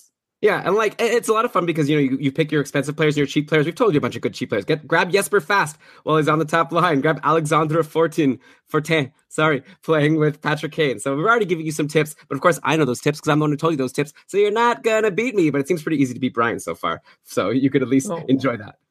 Last year, I'm pretty. I'm very. In fact, I'm positive that I had the better record. You were the one at the bottom of the standings every night. So enjoy this while it lasts. I spent all summer training and practicing, getting in the right mindset. Now I know how to do this. Elon and- took up uh, fantasy golf over the summer to, to hone his skills. Okay, so let's go to outjuries now. Talk about some players who have come back. I mean, they haven't missed much time. We're only like three, four games into the season, but I wanted to start with Tyler Johnson over on Tampa Bay. He missed the first game of the season with an upper body injury, but he returned to the Lightning on Tuesday and then found himself on a fantastic line yesterday. The triplets reunited. So it was Tyler Johnson with Palat and Kucherov. And of course, the big name there is Kucherov. You always want to have the player play with Kucherov because he's so good. And like a lot of the Lightning players, Tyler Johnson picked up some points yesterday in the 8 2 shellacking of Sergei Bobrovsky and the Blue Jackets. Jackets. Brian, by the way, how uh, nervous are you as a Bobrovsky owner? Or that's just like one bad game, right? You're not too worried. No, I'm not too worried. I mean, it crushed me. It made this week a lot closer in my matchup because I lost so many points for for goals against. He was a minus eight points for me. It's like, man, just do nothing. Even out at zero, and I'm good. Just yeah. want him to line me up. He's fine. He's gonna be fine. So, anyways, yeah, Tyler Johnson, he had two assists, including one from the second power play unit with Gourde, Palat, Point, and Sergachev. Uh, so, Brian, if Tyler Johnson is a free agent in your league, he's definitely worth considering for as long as he's on the line with Kucherov, right? Yeah, exactly. You want whoever's playing with Kucherov at any given moment. Tyler Johnson is now that guy, and uh, he did get two points in that big eight goal shellacking of Columbus. It's hard not to pick up points when your team scores eight goals, uh, but uh, it's a nice sign there's some guys who didn't get two points. Tyler Johnson spot on the depth chart looks good in any case. So he's worth owning as someone who should be able to provide at least a 50 point pace from that spot. Be so nice if he could get up to those 70 point days he did in the first year of the triplets. But I feel like we're kind of uh, kind of giving up on that. It's not something you should be expecting. Expect a 50 point pace with good deployment, and then whatever he can get you on top of that would be gravy. Yeah, plus this deployment won't last. Like Tampa Bay keeps on shifting things around. Like remember the good old days where we assumed that the top line was going to be Stamkos, Kucherov, and JT Miller? That sure didn't last long. And JT Miller has actually been the casualty of the lo- latest line shakeup. He found himself in the bottom six playing with Cedric Paquette and Adam Erne. That didn't stop him though yesterday from getting three power play points because he's still on the top power play with Kucherov, Stamkos, Killorn, and Hedman. So it's kind of an interesting situation right now. If you're a JT Miller owner, you have a big decision to make. Like you drafted him expecting him to play with Kucherov and Stamkos, and he doesn't have that spot anymore. If he didn't have that big game yesterday, I would have been asking you if he's safe to drop. I guess at this point, you can't drop a guy who just got three points and is on the top power play, but who knows how long he'll last on the top power play. I feel like Brayden Point should be there. Maybe they were just spreading things around. I don't know. Maybe if anything, you try to trade JT Miller. Like, what do you think about him at this point? Are you like higher or lower on him than you were going into the season? A little lower, of course, given that we hoped he'd be top line, top power play, and that if he wasn't going to be on the top line, uh, we didn't figure he'd end up sinking all the way to the bottom of the depth chart.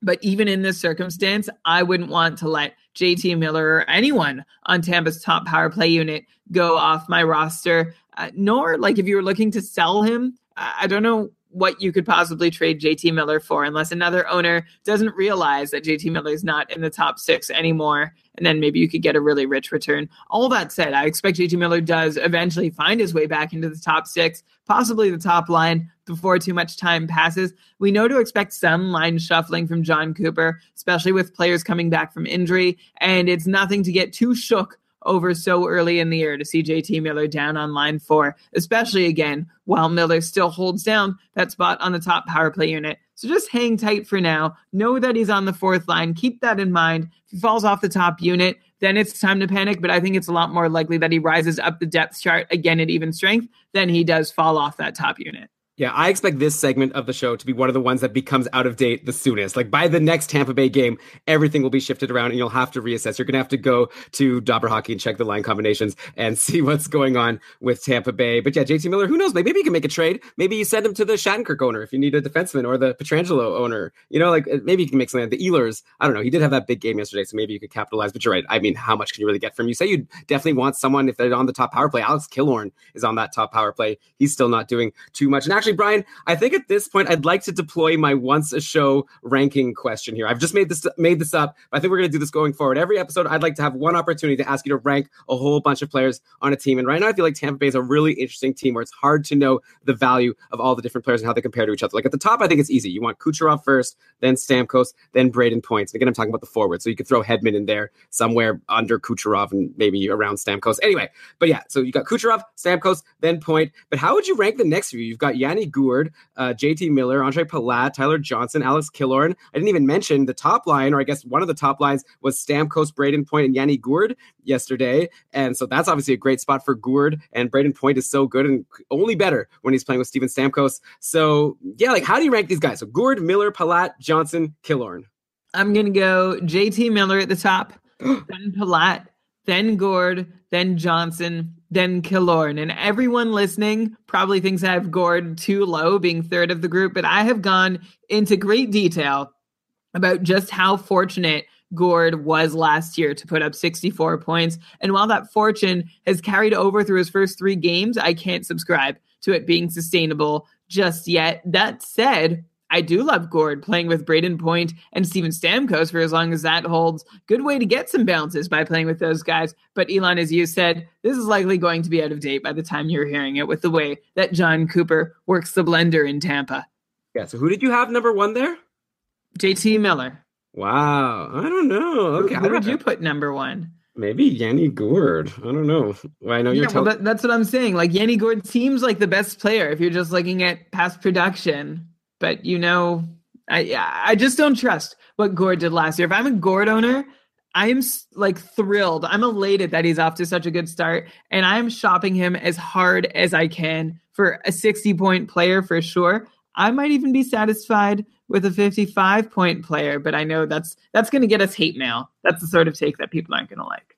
well, I don't know. So it sounds like you'd prefer to trade Yanni Gourde for Andre Palat right now. I'm sure you could pull that off if Yeah. you really wanted to. By the Although, way, like, they're both reasonable. Like, I, I would definitely aim higher because Palat seems to be on and off replaceable. But Elon, neither you nor I were big on Gourde going into the year. You had him at 50 points projected in our almanac, which is available for half price right now, keepingkarlsson.com slash almanac. And I had him at 45 points. So we had him averaged out to 47 and a half points. Uh, not looks like a whiff right now, doesn't it? Yeah, well, I guess I didn't expect that he'd be playing with Stamkos and Brayden Point, though. You know, who who knows how long it's going to last? Brian, can you want to take a guess? Who's the center on that line? Is it Point or Stamkos? Point. Yeah, it's Braden Point. So Steven Stamkos is going to get you a dual eligibility soon if you've got him in your league. So keep that in mind. Ah, Tampa Bay, but they actually didn't have such a great start. But great game against Columbus. All they needed was to play against Sergei Bobrovsky. Brian, you really got mad at me when I made that tweet about when your uh, Joonas Korpisalo Ugh. got his second game in a row, and I was like, oh, maybe he'll get more starts than we were expecting. You were like, what are you doing? Idiotic. And that, but then, hey, you got those two starts. Then Bobrovsky came in and was terrible. Maybe they give Korpisalo. I'm not saying Korpisalo's going to steal the job. I'm just saying he'll get more starts maybe than we were expecting. Is there anything to like? Bobro- like we've talked so much about uh, Rinne and Saros and how Rinne is going to be an unrestricted free agent. So maybe Nashville, it's in their best interest to not play him as much. See what they have in Saros. Wouldn't the same go for Bobrovsky over in Columbus? He's also going to be an unrestricted free agent. So, like you're saying, if they want to find out what they have in Korpisalo, like what will happen to their team if they let Bobrovsky go and ride Korpisalo, like that's what they should be looking into. I don't know. I guess it's just a stupid thing. I'm just like speculating right now. I guess another thing you could say is maybe they should be playing. It depends what they want to do, right? Maybe they need to not play Bobrovsky so much and only play him against really hard teams like Tampa Bay, so he puts up bad numbers. So then they could get him for a cheaper contract over the summer. Like I have no idea. Yeah, I, I feel like that would not be a good tack to take. I, I, feel it wouldn't be successful, at least if they want to keep him around. Yeah, not a great idea. Um, he hasn't been good this year. He's been playing below what you'd expect an average NHL goalie to be accomplishing, given the difficulty of the shots he's faced. Uh, same with Korpisalo for the record, but not to quite the same extent. The thing that separates, I mean, we talk a lot about these legacy goalies like Rask and Rinne, and I guess Bobrovsky is sort of uh, getting to that age where we'd consider him one. But Bobrovsky stands out from those by consistently outperforming the average NHL goalie. So I'm not reading too much into the struggles he's had over the first few games of the season. I am a okay to continue riding him on my fantasy team. Yeah, for sure. Hey, hey, you paid a lot for him in your auction draft. You better hold on and hope for the best. Okay, another out. Another out jury here. Well, that's the reason, by the way, Brian, that like, we we say like it's kind of scary to spend a lot of money or draft high like one of these elite goalies because you don't know every season there's going to be one of them who you expect is going to be amazing and it falls off and it's you can't predict who it's going to be. Hopefully for you, it won't be Bobrovsky. But okay, let's go to another out jury here. Ryan Kesler finally has returned to the lineup for the Anaheim Ducks. I like go in the offseason, it was look the way they were talking about him. It was like he might never play again, you know. But I guess his hip is good enough, and he had a nice return on Wednesday versus Arizona. He scored a goal. He had three shots. He also threw two hits. He played 16 minutes and 54 seconds. Then his ice time was up to 19 minutes and 32 seconds yesterday, but he had nothing to show for it aside from two shots on goal, one hit, and a couple blocks in the 5-3 loss to Dallas. Uh, Anaheim's playing today. Maybe I could just check in really quickly and see what Ryan Kesler is doing. But of course, any like my uh, scores here are taking too long to load, so I'll just keep talking about Kesler I when he's can- done. I can tell you, I can't tell you about his ice time or line mates. I'll, I'll give you a moment to look those up if you can. Uh, but he has one shot and one block through two and a half periods of play. Okay, well that's good because my opponent in the cupful picked him up today as a stream, and it's like tied right now going into tonight's games. Though I'm looking, I finally did load the box score, and I have Cam Fowler. He has Kesler and a couple other guys, and Cam Fowler got an assist. Woo! And by the way, Alex Pietrangelo over on St. Louis, still nothing. So he's continuing to be a snoozer. Though I'm, I'm seeing he has the most power play time. I'm sure people don't really need to listen to a podcast the next day and hear what was the status of the St. Louis versus Anaheim game midway through. So okay, back to Kesler. He was playing on, I think, the top line yesterday. He was playing with Rakell and Cogliano. I assume if you're playing with Rakell and Getzlaf is out, then that's the top line. Uh, he didn't bump Silfverberg or Henrique or Rakell or Sam Steel from the top power play, but I feel like all the Anaheim lines right now are pretty irrelevant because Ryan Getzlaf is going to return next week, and then obviously things we'll we'll find out more about what's the new normal. There's still a lot of other injuries, like Ondrej Kase is still injured. Patrick Eaves might come back at some point, but for now, Kesler does seem interested, in, especially in a league that counts a lot of peripherals. Like Kesler's always been a beast for leagues that count like face-offs and hits. He's also decent for blocks for a forward. And hey, we're only two years removed from his amazing 58 points in 2016-17. So I'm finding Kesler a tough guy to peg at this point, but I kind of feel like I'd rather err on the side of saying he should probably be owned in a lot of leagues, especially multi-category leagues. I'm really curious to hear what your take is going to be on Kesler now that he's finally back. I'm kind of in the middle. Uh, like it's hard to know if he should probably be owned because he's missed a lot of time. He's just coming back from injury. He's 34 years old. Like we we need a week or two to know if you have room on your roster to wait and see. Then sure. Like today, he's been playing with uh, Rakell and Andrew Cogliano on like a weird mashup of a line while the Ducks are like seem like they're trying to roll a top six with Silfverberg, Henrique, and Max Comtois on the other quote unquote scoring line. Uh, anyway, things things are weird in Anaheim right now. Like you said, Elon, things will return back to normal once Getzlaf comes back, hopefully in the near future. Um, okay, whether to own Kesler. Well, you know, neither one of us was really into him before the season began, and we both put him around 40 points in our almanac projections. Um, he had like one thing people forget about Ryan Kesler is that he's had just one good season in his last seven, and he probably won't have more than 50 points, even if everything goes right for him. So keep that in mind if you're deciding whether or not to own him if you like his peripherals and face-off wins, if those help you in your format, uh, go ahead and add him, and then you can see what he can do for you in the points department. But if you're in like a points-only league or a league where his peripherals aren't helping you a lot, there are probably better options out there in free agency. Yeah, I agree with you. We'll get to sub. Don't worry, guys. I know we're saving to the end this time. We got to shake things up. We're going to get to a lot of really exciting players to end the show with our hot streaks. Right now, we're still on the out jury. So I think I agree with you. By the way, Brian, the other game tonight is Carolina versus Winnipeg, and Patrik Laine scored a power play goal. So maybe we anti jinxed him with our talk about him earlier. No, nothing for uh, Nikolai Ehlers, of course, because he's never on that top power play. Interestingly, Dustin Byfuglien is injured right now. Hopefully not long term. We'll definitely talk about him next week if it is long term. And Josh Morrissey assisted on the power play goal. I think Brian, I was wrong about Jacob Trouba over the summer. So you could gloat a little. I'm going to be gloating soon about guys like Kyle Palmieri. So for now, uh, Trouba's not hasn't gotten any power play time today. It's been Tyler Myers and Josh Morrissey. I don't know. They hate this guy. Trouba needs a fresh start. He needs to leave that team. But anyway, okay, we're wait, on. Wait, what what's going to happen when he gets his fresh start? He's gonna get power play time. He's gonna be awesome. I feel like Trouba's a good player. Oh, man, like get yeah. over it, Elon. I know. Yeah, I'm over it. Fine. F F Jacob Trouba for now. Especially today since my couple opponent has him and I'm very much enjoying that he hasn't gotten any points yet. It's like literally gonna come down to like I'm ahead by four points right now and a points league. It's so stressful. Jesse, I hope I hope that we're listening to this and you're you know not happy and I'm very happy when you listen to this tomorrow. Okay.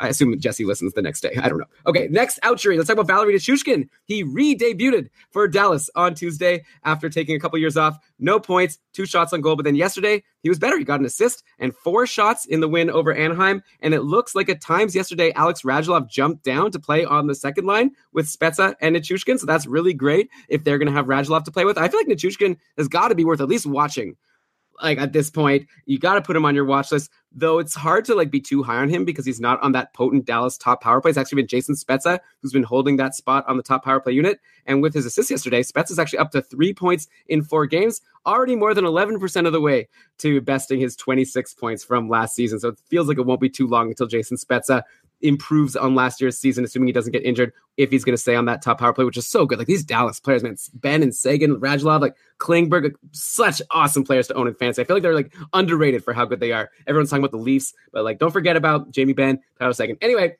what are your thoughts on Nichushkin at this point? And I'm curious, so who would you rather have between Nichushkin and Spezza if you wanted a potentially available stars forward in free agency? So Nichushkin uh, did re-debut in the NHL finally. He was eased into the lineup, got his feet wet on the fourth line, but has now already jumped up to play with Jason Spezza. I'm optimistic that Nichushkin still has something to offer and that Spezza is the right kind of centerman that'll help bring that out of him. I'm even more optimistic if Dallas does want to add Radulov to their line on a regular basis for some added offensive firepower, maybe some extra chemistry. If I were picking between Nichushkin and Spezza as a Dallas free agent to add, which you might want to do considering that Dallas plays on Monday and Tuesday this week. So if you're listening to this in time, you get two quick games right out of the gate from your stars. Uh, I would probably pick Spezza over Nichushkin, especially in leagues where Spezza does have that right wing eligibility uh, for the fact that Spezza plays on the top power play unit. Like I'm super curious about Nichushkin's upside, but not so curious. I'm going to take him over the guy like uh, over Jason Spezza, who should be in on many of Nichushkin's even strength points, and then gets that extra time on a very loaded power play to boot. Yeah, I think you can't make the decision to go with Nichushkin over Spezza while Spezza's getting that top power play. But both definitely guys to watch going to next week. And maybe Spezza's already owned in your league. Like I said, he's had a pretty decent start. So take a look at Nichushkin. And I love what you said, Brian. Monday and Tuesday games. That's great. Though, before you rush to grab a Monday, Tuesday guy, make sure you actually have room on your roster for a forward on Tuesday because there's a lot of games that day. And sometimes people make a mistake. They look at a player saying, oh, he's got four games next week. Let me add him. Then they realize they're only going to fit him in for like one of them because all the other games are on busy days.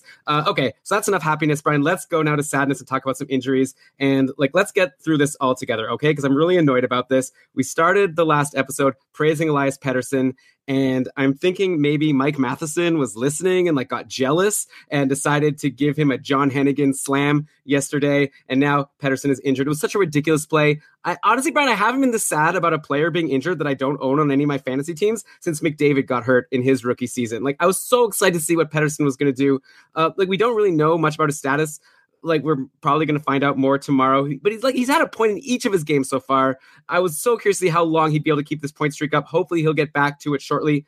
In the meantime, Pettersson is out. Like, did you see how he like was trying to stand up and then he like fell back down? Ugh, F, Math, Mike Matheson. Ugh, go away. I don't like that guy. Uh, okay. In the meantime, goes without saying, Goldobin and Eriksson lose all value with Pettersson out. Like we talked last week how maybe those guys are worth adding just because they play on that line with Elias Pettersson. He's gone. I don't want those guys. Uh, do you have any agreement or disagreement here? Like you got to drop them, right? Well, first up, I agree that it was just such an upsetting garbage play from Mike Matheson. And the NHL, here's where I'll get on my soapbox for a minute. The NHL has nobody to blame but themselves for guys taking those kinds of liberties with the health and wellness of others. Like, I would throw the book at Matheson without any hesitation. Pettersson was the best thing going in the NHL one week into the season. Taking everyone was taking notice. Like he he transcended the sport. I think uh, both in story and excitement level. And uh, Pettersson then got a good four and a half games in before somebody nobody pays to see did something really stupid that put a halt to all of it. It was really, it was disgusting. Like it was really gross to watch. Nobody wants that. Nobody needs that. And I would not like care at all if Mike Matheson never played an NHL game again. I probably wouldn't even notice. Um, so anyway, the effect of Pettersson being injured means that his entire line is irrelevant. Like forget Goldobin, forget Eriksson, all Canucks. Even the top power play loses some value with Pettersson out. So that leaves Brock Boeser and Alex Edler and the players to whom they're exposed uh, as the Canucks to own at the moment, and Bo Horvat too, of course. Add him into the mix of those uh, other two guys, and just uh, hope Pettersson gets well soon. Disaster, so dumb. I get You- it's so mad. Do you watch Homeland, Brian? No. I won't spoil anything. Fast forward 10 seconds if you haven't watched the most recent season of Homeland. I hope Mike Matheson gets the Carrie Mathison treatment. Like Carrie Mathison, you know, at the end of last season. You know what I'm talking about if you're a Homeland fan. Okay, since we're on the Canucks, looks like we may have a goaltending controversy on our hands here. Jacob Markstrom started the season strong with that win over Calgary, but then he put up two stinkers in a row versus the Flames again, and then against Carolina, though everyone puts up stinkers against Carolina, except for uh, the guy playing today, Laurent Brossoit. Is having a good game against Carolina for the Jets. But anyways, okay. Uh, this has led to Anders Nilsson getting two straight starts for Vancouver, and he's been great. He stopped 33 of 34 in a 4 1 win over Tampa Bay on Thursday. That's a huge win for Nilsson. And then he stopped 24 of 26 in the 3 2 win over the Panthers yesterday. Is it too early to say that Markstrom is no longer the starter and the Canucks are basically in a timeshare right now? They'll ride Nilsson while he's hot and then just go back and forth throughout the season. Like I kind of assumed that you know, Jacob Markstrom was going to get all the games, but all of a sudden, like I'm easily shaken, which makes me think that maybe you'll tell me, Elon, calm down. It's been like two good games of Anders Nilsson. But that said, I don't know. I got Markstrom as my like currently I'm counting him as my fourth goalie in the cupful because I feel like Craig Anderson has climbed above him. Uh, I assumed that Markstrom was going to be a volume starter, but with uh, Murray coming out of my IR, I need to drop someone, and I'm wondering if maybe Jacob Markstrom is the guy. So, what, what are your thoughts on what's going on? I'm not saying that Anders Nilsson is amazing, but I'm also starting to realize that maybe Markstrom isn't like the shoe in to get you know 60, 65 starts like I was thinking when I drafted him. Yeah, I'm not sure he would be. Uh, although Nilsson isn't much of a challenger. The thing is between these two is that neither one really qualifies, or at least has qualified in their career to be a number one NHL goalie. And that means that I imagine the pendulum is going to swing back and forth all season and it might swing too quickly to get too attached to either one of them on your roster. If we're going strictly by performance and, and to decide who should get the next start or the next five starts, Nilsson's numbers stand clearly above those of Markstrom this year, who has struggled to handle a couple low danger chances against him early on this season, but I also think that Anders Nilsson will eventually falter because he's Anders Nilsson, and that Markstrom is going to come back in, and uh, Markstrom seems to be the one who has the longer leash for holding on to the number one or even one A job. So if I'm you, Elon, if you have a glut of goalies and you need to drop one because Murray's coming back, Markstrom, like I'm okay to let him go. And if I'm somebody seeking goaltending in a league that rewards saves without too much penalty for goals against their poor save percentage, I'd be okay making a low impact drop to stream in Nilsson for however many more starts he gets. But again, this is going to be a pendulum back and forth situation between the two, with Markstrom probably getting uh, cut a little more slack for his poor starts than Nilsson. Like he is the one who won the job out of camp. I imagine he's the one who's still on the team next year. Uh, while Thatcher Demko gets his warm up reps, like hopefully that's the plan. Um, so if you if you're looking for the Canucks starter who's going to start more games, Markstrom, but 65 is going to be a tall order. Yeah, I agree with you. And also, of course, if Elias Pettersson is hurt, that means a lot less run support for Jacob Markstrom or Anders Nilsson when they do play. So definitely keep that in mind. So I mentioned Matt Murray. Last week was a pretty wild ride for Matt Murray owners. It was announced that he had a concussion, like out of nowhere, like just I guess in practice he got hurt. Oh, by the way, a lot of players getting injured in practice. People need to relax. It's just practice, you know? Okay. Anyway, uh, Tristan Jarry was called up. Everyone went nuts bidding big money on Casey DeSmith and Jarry in the for the Keeping Cars Ultra Patriot Fantasy League. We use fab bids. And so, you know, you have to once a day decide how much money of your waiver uh, like auction money you're going to bid on a free agent. And a lot of people were trying to get Tristan Jarry or Casey to DeSmith because who knew how long Matt Murray was going to be out? When you hear about a concussion, you never know. It could end up being a long time thing. Uh, so those guys were getting added in all leagues. We were having lots of debates of who between DeSmith and Jarry would get more starts moving forward. But turns out Matt Murray's fine. He backed up Casey DeSmith yesterday. So I guess we're kind of back to square one. I'd imagine Tristan Jarry is going to get sent down soon. It's worth pointing out that Casey DeSmith was solid in both of the games that he's played so far. He's up 35 of 37 in a 4 2 win over Vegas on Thursday. And then he's up 37 of 40 in the 4 3 loss to the Habs yesterday. By the way, how about those Habs beating Pittsburgh?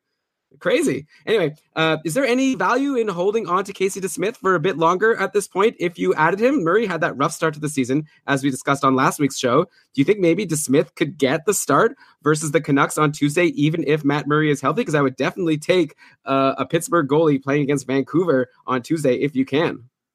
Well, it wasn't a high bar to clear, but Casey DeSmith did go above and beyond the bar that Matt Murray had set in his two first two starts. Uh, and DeSmith delivered what were easily the best two starts by a Pittsburgh goalie this season so far. So that means I, I suppose another start is possible for DeSmith, but I think it's going to go back to being Matt Murray's net so long as he's 100% healthy and ready to go. To Matt Murray's defense, by the way, Pittsburgh played significantly better in front of DeSmith for his two games than Murray's two games. But to Murray's offense, whatever the other side of that coin is, uh, Murray also has himself to blame. He performed way below uh, an average NHL goalie. Uh, what we could expect from an average NHL goalie, uh, even while being exposed as badly as he had been at even strength, like he was still worse than what his team allowed him to be. If I think that makes sense. One thing we've learned from the first week of the season, though, is that maybe there's room uh, now. Now that Murray's out and he's healthy, and DeSmith has gotten a couple starts. One thing we've learned is that maybe there's room for a goaltending split in Pittsburgh. After all, like I, I'm prepared to see Casey DeSmith steal 25, 30 starts if he can. Whereas before, I would have said the most available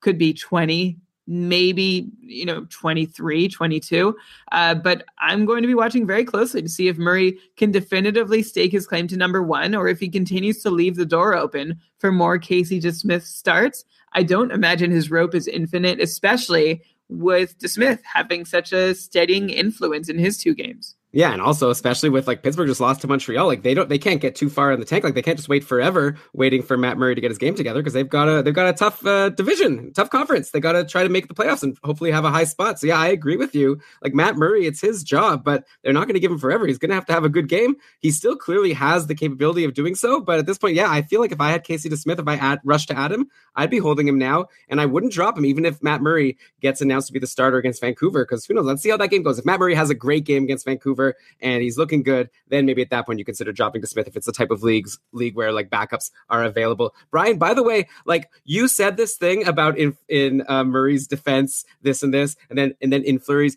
or in Murray's offense, and he sort of said it in this way, whereas if you had just like thought about it as you were saying it, but like we retook that, so you did that twice. That was like your shtick. Like you had that written in that you were going to pretend like you don't know the word between defense and offense. You you go deep into character to record this show. Way to way to spill the beans. I was really trying to play that off. I thought my acting was very good. And in, in Murray's uh, offense, is that is that a word? Is that wait retake? Okay, is that in Murray's? Uh, oh, it's really funny. I didn't. I wanted you- to ask the question. If anybody has a better way to frame it, let me know. It really comes off as if you're thinking this on the spot. But okay, uh, great job, Brian. A, a true professional here. Okay. Well, now everybody knows. You ruined it. Well, if anything, I don't know if it's even a good shtick. Like, I don't know. It's, I guess, the confused, sort of unsure of words podcast host. Is that the role you're trying to go I don't for? know what it is. It was just a, a thing I had written, and like I was gonna say it and see how it sounded, and it was like somewhat authentic, even though it was the second time. I was still trying to see how it sounded. Uh, I liked but it. Well, okay. Sorry. Was that bad? Should I not have said that? Uh, no, everything is great. okay, everything's great. Okay, but not for What, just. what's even more impressive is that whole part was scripted too. no, it was.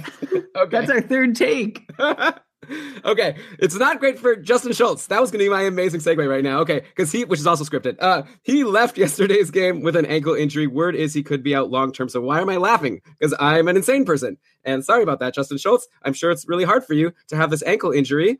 It's too bad, actually. He started the season with four assists in four games, so a great start. It was two assists in each of two games, then nothing in the other two games. So, but whatever. Like it was a decent start. I feel like there's no fantasy implications here. Like maybe someone like Olli Maatta or Brian Dumoulin gets more second unit power play time, but like who cares, right? Like there's nothing really to discuss regarding this Justin Schultz injury. Store him in your IR, and maybe you could get like, hey, maybe if he's a free agent, you could stash him in your IR if it's deep for defense. Yeah, and you have unlimited moves and it costs you nothing to do it. You can, but he's barely fantasy relevant and his replacement is not expected to be any more so. Yeah, and while we were talking about Matt Murray back then for Pittsburgh, I probably said Fleury a bunch of times because I keep mixing those guys up because they both used to be on Pittsburgh. And also, I want to talk about Marc-Andre Fleury next. I brought up his shutout over the Flyers a while back, and like Vegas really needed that performance from Fleury as Vegas only scored one goal in that game, and they're hurting right now. They've got a couple key players out. Paul Stastny and Alex Tuch are both on the IR with lower body injuries at the moment. With Stastny out, Erik Haula's gotten his second line center spot back, and he's centering Max Pacioretty and Tomas Nosek, so that should be a good spot for Haula. Unfortunately for him, and for Max Pacioretty, like both only have one goal in six games so far. And this is with like Max Pacioretty especially disappointing because he's on the top power play. I probably should have brought him up back in the sadness section because people want to know what's going on if they drafted Max Pacioretty. Like I was so excited for him once he got traded to Vegas. I guess you could maybe blame the last couple of games on Stastny being out, but really, like I don't know, like Brian, what's going on with Max Pacioretty? Is it possible that his 47 point pace last season is what we like should have been actually expecting for this season? Like, is he just in decline or is it bounce back right around the corner? And like, also, I should say, like with Pacioretty cold, is even worth considering looking at the guys playing with him on the second line, like someone like Erik Haula, who I would say, oh, if he's on line two, it's Pacioretty. Maybe you want to have him right now. I don't even know about Pacioretty, so forget about Haula. One problem for Pacioretty this year is that Vegas has begun the year 0 for 16 on the power play, which is very sad. Do you know they're one of three teams, Elon, who have yet to score a power play goal? Do you do you even want to hazard a guess at the others? I feel like Arizona has got to be one of them. Haven't no, they- oh, they did score of like the one or two goals they've scored all year. One of them was on the power play. I guess so. I, I don't I don't have the numbers still in front of me, but I did look this up. Do you want to keep guessing? I mean, I could just say. T- I mean, it would it would be boring on air. It would be such a fun game to play if we were at a bar right now. But no, I guess I'll just let you say. Okay, uh, it is the. Can I guess one more? Is it Yeah. Flor- is it Florida? It is Florida. Yeah, because they're doing that stupid five forwards thing and leaving Keith Yandle off. Come on, I need Yandle to get back on that power play and get some points. Yeah, so one of the teams is Florida. Good job, Elon. Uh, one of the teams is Vegas, and the other team is LA, who are zero for 18 on the power play this year. Florida is zero for 12. All these teams struggling. Um, but I would chalk Vegas's power play struggles up more to misfortune than incompetence, despite being one of the three remaining teams who've yet to score a power play goal this year. Uh, Vegas ranks eighth in expected goals for per 60 minutes with the man advantage. So we can trust those power play goals are going to come, and Pacioretty is going to be a part of them. Meanwhile, we're drooling over that top Florida power play heading into the season. They rank 30th out of 31 teams in expected goals for per 60 minutes on the power play. So they have all this personnel and like no idea what to do with it. But back to Pacioretty, the other problem aside from this sputtering power play that will rebound is what well you already mentioned this Elon. Pacioretty's center is not Paul Stastny, it's Erik Haula.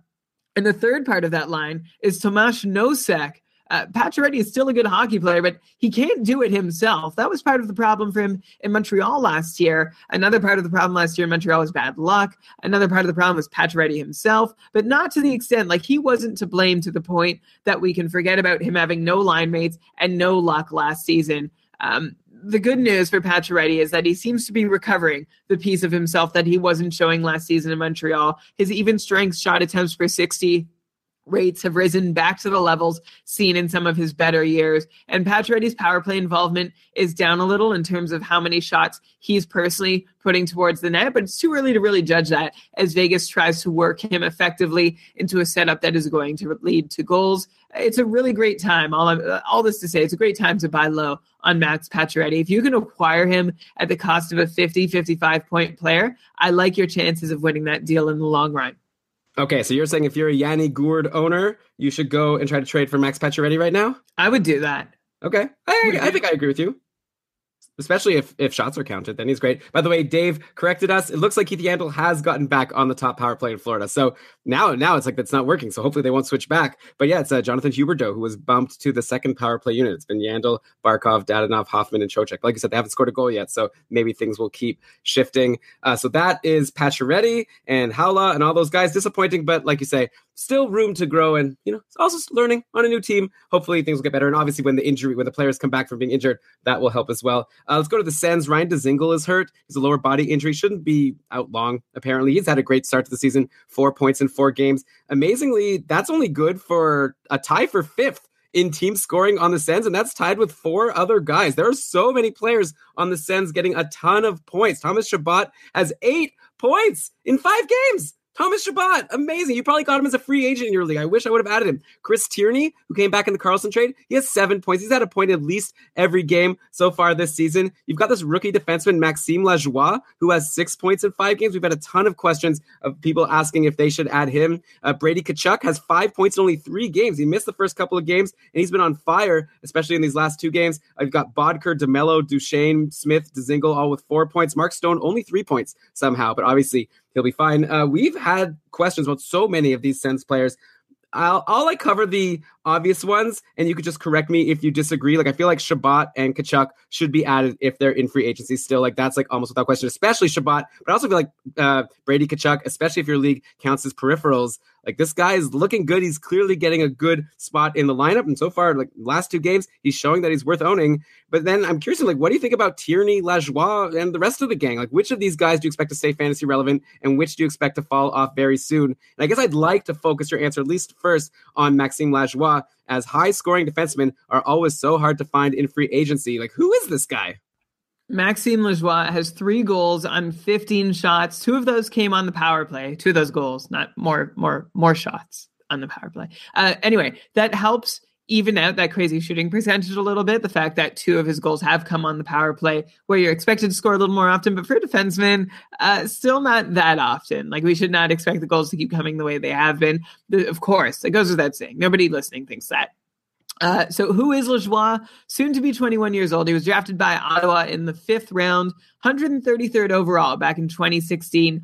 And Lajoie scored just one goal in 56 AHL games in his first pro season last year. So he's done a great job of beating that mark. He also only had 22 goals over 202 games with Swift Current of the WHL in that part of his career. So not much pedigree here for a goal scorer or a point scorer, really. He's just a guy who's found some early luck. Nice that he has some power play two time, though. Um, so, like, great if you're looking, digging deep for power play options. Lajoie is one of them. As for what's going on with the whole team, the Sens, they currently sit fifth in the league in even strength goals scored per game. Good for them. Way to go. They sit third in the league, though, in even strength shooting percentage. That's not going to last. So if you can sell high on Tierney and Lajoie, I bet you can't, but you can try. Uh, go for it. I'm still very much in, like, I'm not saying at all that you should do the same for guys like Chabot, Duchene, Stone, Dzingel, Tkachuk. Those guys are all in the mix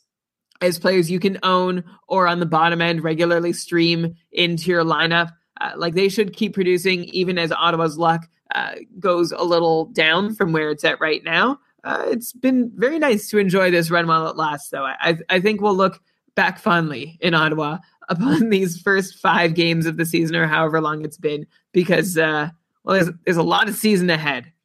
Yeah, for sure. But hey, also Craig Anderson, 913 save percentage, 2 1 and 1 in four games. Not bad for a last round pick in the KKUPFL Ottawa division. Thank you. Uh, glad I got him, especially with Markstrom losing starts. Now it looks like Craig Anderson, but like you say, probably this is like a, a sell high moment, if anything. And now I'm blowing it by talking about him and how it's probably not going to last. But yeah, it's fun over in Ottawa. It's interesting that you say Dzingel is someone who you think should be owned. So if he's a free agent in your league, maybe he's the type of guy you stash in your IR right now and then wait and see. But yeah, I guess if he's playing with all these guys that are getting points, and if Thomas Chabot could actually be a legit like top power play defenseman, all of a sudden you've got some options here. Like they're going to be able to maybe score a goal or, or two now and then, maybe more, as we've seen lately. Brian, I'll be honest. I didn't fully pay attention to everything you said because I was watching my Cupful matchup. If uh, it looks like I'm going to win 328.1 to 328.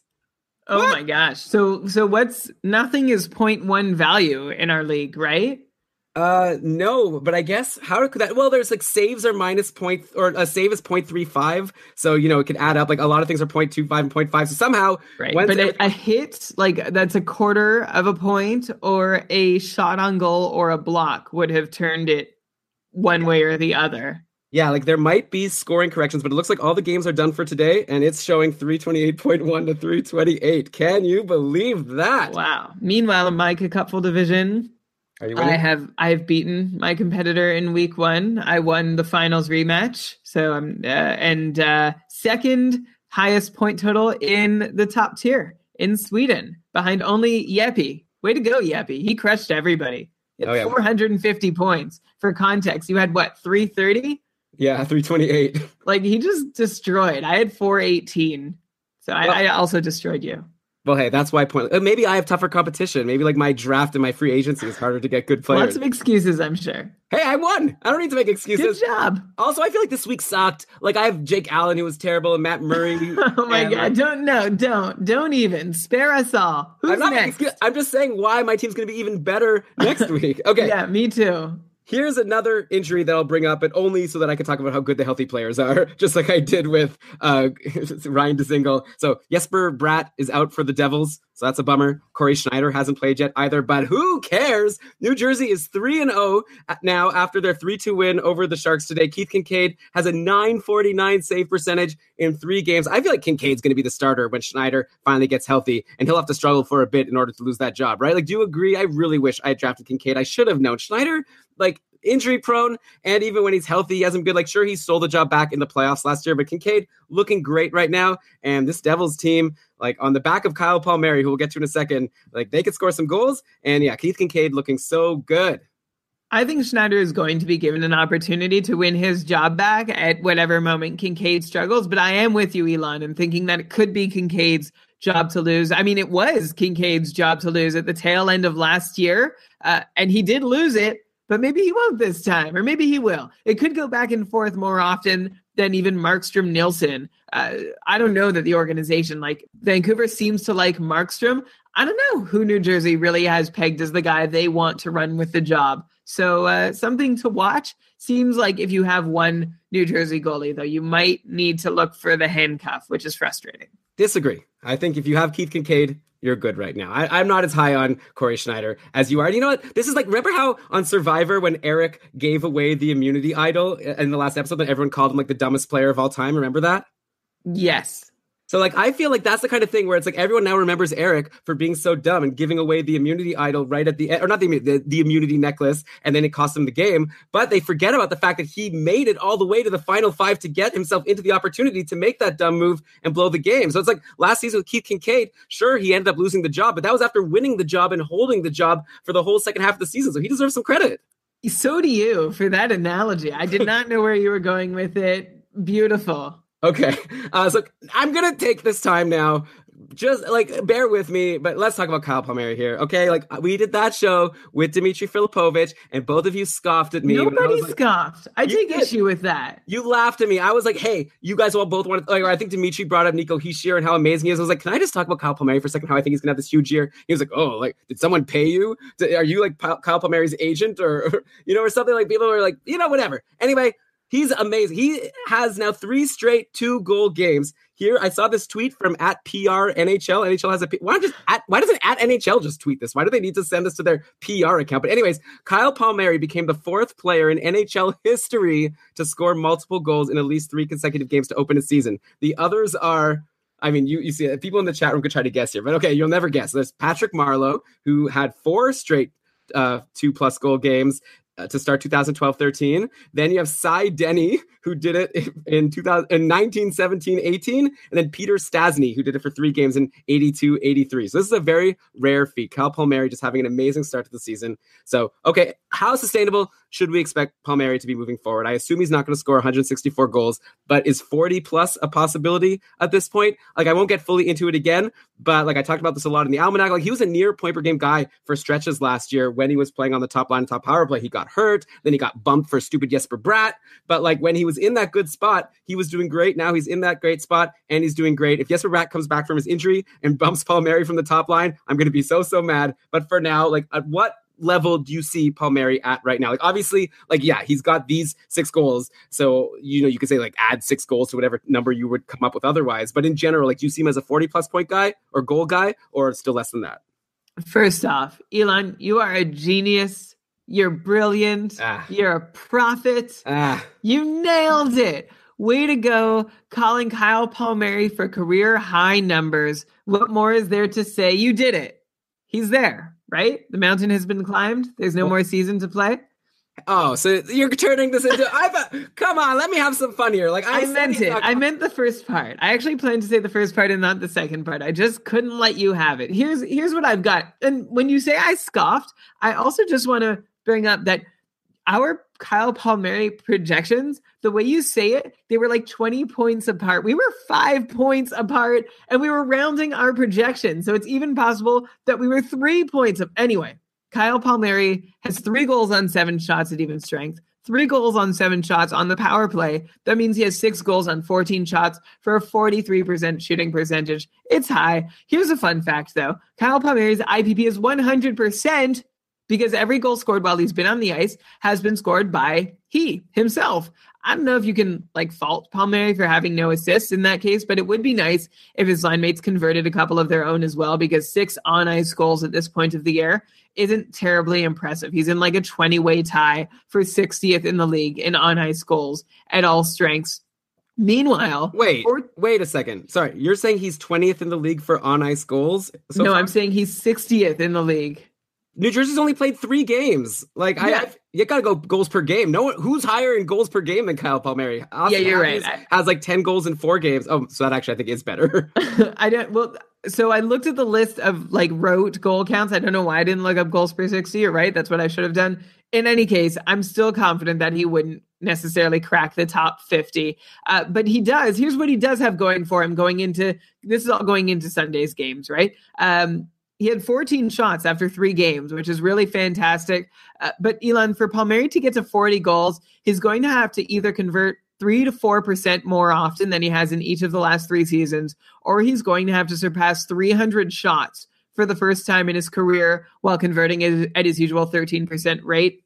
And just to illustrate the likelihood of that, uh, his career high today is 222 shots. Even if he got three shots per game, he'd fall short of 300 shots. Yes. So, but, uh-huh. but if I may, yeah. in his career, he's never played on a line all season with Taylor Hall and Nico Hischier. Yeah. So so there, there's a balance here, right? Between taking that into account and then taking into account that we've seen five and a half seasons of him playing with various line mates who weren't Holland Hischier um, and still in decent roles and seeing that he topped out around 55, 60 points at best.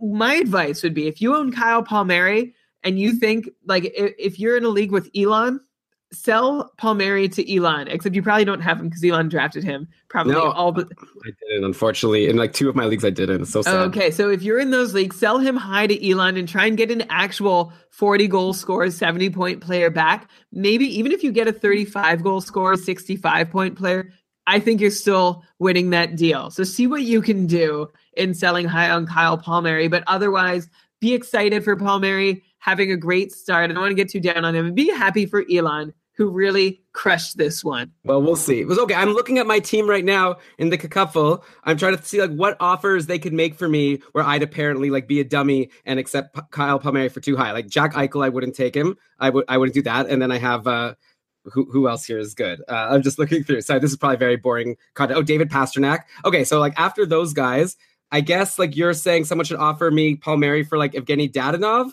or for Brayden Point. You would prefer both of those guys over Palmieri? Yeah, I might even prefer like Kyle Connor to Palmieri. That might be another interesting comparable. Although th- that's probably a closer guy. Uh, I'm just looking at my own lineup. But like if you can get Sebastian Aho, who's off to a very hot start, so maybe you can't. But there are guys that you can probably trade Kyle Palmieri for if anybody is sold on him being a 40 goal scorer. Okay, so uh, tweet at us at Keeping Karlsson. Let us know who you're thinking of offering Palmieri for, and we'll let you know if we agree or not. Uh, we had a question in the chat room here where we were talking about Kinkaid. Like Lewis asked Allen or Kinkaid. Gotta still prefer Allen, right? Just because, Yeah, me too. yeah, just because he's like the more likely starting goalie, and he had a good game yesterday for what it's worth. Also, while you're mentioning the chat, we should call back. We were talking about the guys everybody rushes to add at the start of the season. William Karlsson was mentioned as a guy who it was last year, and like in fact, like a lot of the Vegas guys, uh, Brock Boeser. I'm pretty sure Artemi Panarin in his rookie year, everybody rushed at like he was the big uh, early season add too. Fun thing to track. Yeah, I mean, we were all over hashtag Team Panarin in his rookie year. I drafted him in all of my leagues. Oh, that was such a great season. That was all. That was a brilliant. You called that. Like that's that's a hundred percent Elon right there. All right. Okay. So let's go now. One more injury. Dennis Cholowski is hurt for the Red Wings. We talked about him last week. He had three points in three games, was getting top power play time. So bummer if you picked him up. Eh, good opportunity to stash him in your IR plus if you have a spot for him. And just like with Palmieri, let's do some more back padding for Dylan Larkin, who we were really high on in the offseason, expecting a big year this year. He so far has got three goals and two assists in five games, set 17 shots on goal. Yum, yum, yum. Very good for Dylan Larkin. Looking great.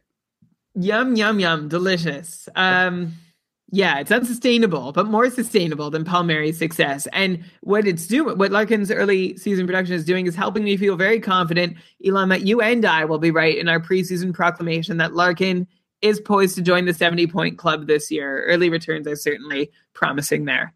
Yeah, like even if he had, so if he had four points in those five games, would that be 70 points? I don't want to do the math in my head right now. Let's just keep going. Let's go to some hot streaks to end the show here. How about Linus Ullmark picking up the 36 save shutout over the Coyotes in his first game of the season yesterday? Carter Hutton's been okay, 9 12 save percentage over four games, but you got to imagine Ullmark's going to get another game soon after that performance. Yes, it was against the Coyotes, but still 36 saves is 36 saves. Who do you think is going to get more starts this season, assuming no one gets injured, between Linus Ullmark and Anders Nilsson? I think Ullmark is going to be the one getting more starts. He was one of the more under the radar backups that I, I think we both referenced, but I think I might have been higher on him than you, though, Elon. Uh, we were talking about Ullmark before the year began, uh, that he could stealthily steal a bunch of starts away from Carter Hutton. And Carter Hutton, to not my surprise, has been serviceable so far this year, but not as good as an average NHL goalie would have been, facing the same shots. So the door will be open at times through the year for Ullmark to step in if he can show he's ready. Uh, and of course, the early returns for Ullmark were good. It's not necessarily time for Hutton owners to panic, but you've got to at least consider the need for a handcuff if Hutton continues to play subpar and Ullmark is killing it every time he does get starts. Yeah, I did a whole bunch of crazy goalie stuff in one of my leagues. It's really hard to get goalies who play games in this league. And Peter Mrazek was dropped. So I dropped someone and added him. But then like Murray got injured. So I went and grabbed Tristan Jarry and put him in IR because he was still eligible. And then I re added Mrazek. I used up like three of my like 30 moves I have for the season just to like lock both of these guys up. When really maybe I should have just added Linus Ullmark because then someone added him later and maybe though actually for to his credit, Peter Mrazek actually had a decent game today. It looks like Hurricanes lost three to one, which is a bummer. Like what the one game that the Hurricanes don't score 10 goals is the game that Mrazek is in net, but he stopped 23 of 25 shots for 920 save percentage. So who knows? McElhinney didn't do so great yesterday. So maybe Mrazek gets some games before uh, Darling comes back, and then we have to discuss this whole thing again. But anyways, we're talking about Buffalo, right? I agree with you with Ullmark. He's looking good. Also, we told everyone to add Conor Sheary. Sheary, sorry, last week, right? Like we definitely said Conor Sheary bumps Jeff Skinner from the top line and top power play. You want to add him. And if you did, you're loving us right now. He had another power play goal yesterday. He's on the top line, top power play. Go get Conor Sheary. He should be owned in your league at this point. And Brian, actually, Jeff Skinner was dropped in one of my leagues yesterday. And I'm not so excited about adding him. He did have a goal and an assist yesterday, but I don't like his deployment. Am I being dumb? Like, should I obviously find a way to add Jeff Skinner onto my team? Like, I have Pavel Buchnevich on this team, and he's like on the you know top power play, but not. I don't know. Anyway, but like Jeff Skinner should be the guy who I'd want more than Buchnevich, but I don't know. I'm, I'm nervous about making that swap. It's almost like you need to go back and listen to the episode that we recorded after the Skinner trade to Buffalo and then the Buffalo Almanac chapter and take a good hard look in the mirror and ask yourself, uh, like, what do you think Jeff Skinner is? Well, you know, like I was assuming hundred percent Skinner is going to play with Eichel, like on the top line and top power play. I didn't even consider the possibility that he wouldn't. I don't know. Like Conor Sheary was nothing last year. He got bumped from the top line. Obviously, I got that totally wrong. So at this point, you're agreeing with me, right? That Jeff Skinner's not necessarily someone I have to rush to add in free agency, even in a deepish league. No, I'm I'm disagreeing with you. I still think, especially in a deepish league, you want Jeff Skinner. Like he's still a good hockey player. I think Elon, you might have been too high on him before, and now I fear you're too low on him. Last game had Skinner playing with Okposo and Mittelstadt, and on the second power play unit. Uh, but to get on the top power play, Skinner only has to bump one of Okposo or Sheary, and those don't seem like the types of guys who are like locked in uh, like set in stone on that top unit for good. So how about we work through this together, Elon? Skinner's available in one of your leagues. Who who could you drop to add him? Yeah, I was saying maybe Buchnevich would be my drop. And there's also the fact that I've already used five ads and I only have 30 on the season. So those are the two things keeping me from making that swap. Like Buchnevich hasn't been bad. It hasn't been great. No, he hasn't been bad, but he doesn't take a lot of shots. So if you can count on Jeff Skinner to get within five points of Buchnevich or even seven or eight and put up a lot more shots along the way, maybe he's the guy you want. Um, I'll also throw in there, there's a good discussion. You know, you can listen to all our shows recorded live, keepingkarlsson.com slash live, Sunday night, 8 p.m. Eastern most of the time. Um, there's a good discussion in the chat right now about front loading your move. So in leagues where you have limited moves available for the whole season, that those moves can be a lot more valuable while you're trying to hit on a really strong player early on because those types of guys are only like there's, there's an expiry date to when you can grab like the new hotness through the year. You know, someone might get called up from the AHL or signed to a contract late in the season. I'm thinking of like Eeli Tolvanen was last year, but October is the time to to maybe just roll through, burn through a bunch of your moves, trying to hit on that one guy who is going to save your team. If I were you, Elon, I would take a look at who the most similar options are like in free agency. Like if if the best guys are players with say 55 point potential in low shots or 50 point potential in high Mhm. shots and I would like I would just try and determine who's the who's the hotter commodity in your league and and choose that guy. I mean, yeah, you're, this is the typical keeping Karlsson banter, but like I, I'm, I'm literally saying Buchnevich is the one who I think would become the top free agent. Like I like Buchnevich the best, that's why I added him. So yeah, but I think Skinner is definitely the top free agent right now, right? over Buchnevich. No, of all the other free agents. Okay, but then fine. So I add Jeff Skinner, and then all of a sudden Buchnevich is the top free agent. Then I'm making the same decision: should I drop Skinner for Buchnevich? Yeah, it's tricky. I guess I guess you stick with top line, top power play Buchnevich because you you don't have to hope. But I like I like Skinner's shot totals, and I think there's there's some upward mobility there. Yeah, that's true. And also Buchnevich was bumped from the top line. If you recall, he wasn't playing with Zibanejad, though he's still on the top power play. Anyway, I don't know if everyone wants to hear. Oh, here, though, just for fun, uh, Skinner versus Sheary. Are you taking Conor Sheary at this point?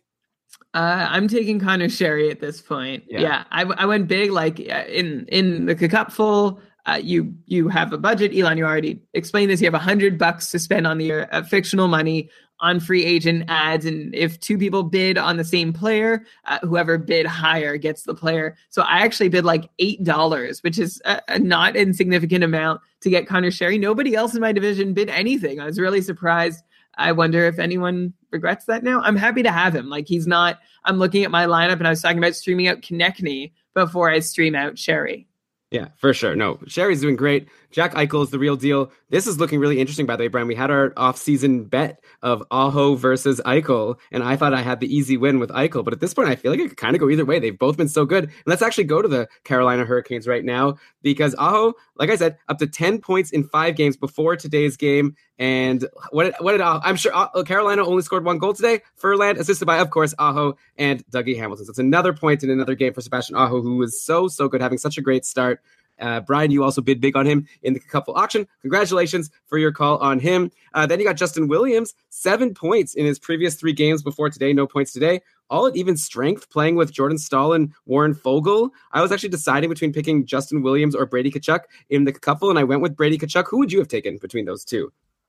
So here, here we go. I teased this like two hours ago now. So thanks for joining us on this long and winding journey to talking about Justin Williams and Warren Foegele. Okay, Elon, listeners, what if I told you that the Staal Foegele Williams line leads the league by several lengths in even strength shot attempts per 60 minutes, shot attempt share, and shots for per 60 minutes? And that they also lead the league in expected goals for per 60 minutes, and that they're eighth in the league in actual goals for per 60 minutes, surrounded by elite trios that you wouldn't even think twice about being in the top 10. But then you see Staal, Foegele, and Williams in there. Like, this is wild. Looking at the numbers, you could say that this trio has been one of, if not the best lines in the entire NHL to date. And I honestly, I'm at a loss. Like, I don't know what to do with that information. Their numbers actually look reasonably sustainable thanks to all the pucks they're throwing towards the net.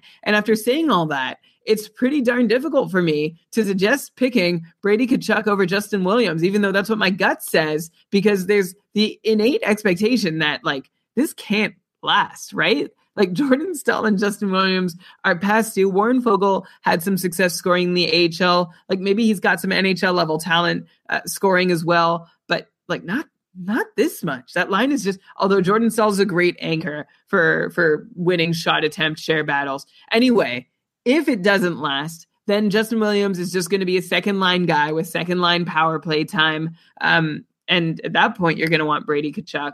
I don't know how long this line is going to keep rolling the way it is. And by the way, all of Justin Williams' seven points have come at even strength. Nothing on the power play yet. Yeah, it's very impressive. Though, of course, Brady Tkachuk has like five points his last two games. So he, it's not as if he's not on a crazy, unsustainable run himself. Today, none of those guys got a point. Like I said, Carolina only scored the one goal. But you're definitely right about those shots. Like I don't have the shot attempts here, but Jordan Staal had six shots. Warren Foegele had four shots. No shots for Justin Williams. I guess he was passing the puck. And also, Justin Williams isn't a nobody, right? Like last year, he had 51 points which is fantasy relevant in most leagues. And this year he's maybe on a better line. He's off to this hot start, like which is funny because he was playing with Jeff Skinner for a lot of last year. But now he's we're more excited. Yeah, he's aged very well. He's 37 years old. Yeah, this is age 37 season. He just turned 37 uh, 10 days ago. Happy belated birthday, Justin Williams. Yeah, and then okay, you look at Carolina, kind of just like Ottawa, like a lot of players worth considering owning. Like you've got Staal, Teravainen, Ferland, Faulk, Foegele, Svechnikov, all of them have at least four points, and I guess it's six games now. Hamilton still shooting a bunch, not scoring, though he did have an assist today, so hopefully he's turning his season around. Is there any player in particular that you want to talk about? Maybe you covered it. Like aside from the guys who are obviously owned, like obviously Aho and Teravainen are owned. Like who who's next? Of at least the forwards, let's say, like between Jordan Staal, Williams, like Ferland still doing great on that top line with Aho. Kind of, I kind of want to lean Ferland still. Yeah, I'll still lean Ferland and don't forget Svechnikov there too. But it's really hard to look like we know that Jordan Staal is going to be a 45, like 47.6 point player. Like that that's who he is. We've seen it so many times. Yeah, but you just talked about how his line, right. you know, is the best line in the right. league. Right. So I'm tempering that's what I'm using to temper saying like I I want Jordan Staal now. Like I do I'll take any three of those guys, but if I'm looking with a bit of a longer view, Ferland is the guy I want more. I might not want Svechnikov more than either of those three, though. Like it seems like it could be close between all of them. I'm just uh I'm really glad, Elon, that you used up your one rank the players on this team question per episode before we got here. I'd be curious if, if you want to give it a try to rank them all in order. Ranking is hard. Also, I feel like sometimes someone sends us a tweet, and we're happy to answer all the questions we get in tweets. When you when you send us a ranking question in a tweet, that's actually like seven or eight questions all in one. You know, because you have to think of each player and how they compare to each of the other players. But yeah, I don't know if I were to rank off the top of my head. You got Aho, Teravainen, then I'll go Ferland, then maybe I don't know. I think I'm actually going to go with maybe Svechnikov next because Brian, I, I feel like this is the same with Heiskanen over in Dallas. Like maybe right now Svechnikov isn't getting the best deployment, but he's still getting points, and I just feel like he's going to get better. He's going to age well as the season continues. He's still learning how to play in the league, so I'd probably just go him next because of the upside. And then I don't know Staal, Foegele, Williams. They're they're all good. Hard to rank for sure. Okay, another team actually that has a bunch of players that are worth talking about are the Montreal Canadiens. They switched up their lines recently. They put Drouin and Domi together with Artturi Lehkonen, but the line to watch yesterday against Pittsburgh was the Gallagher, Tatar, Danault unit. Gallagher had another great game, a goal and an assist, six shots. No way he should be available in any league at this point, right? Like Brendan Gallagher is a clear star, the best forward to own, the best player to own on Montreal, unless you want to say like Shea Weber or Carey Price. But the best forward to own is definitely Brendan Gallagher at this point, right?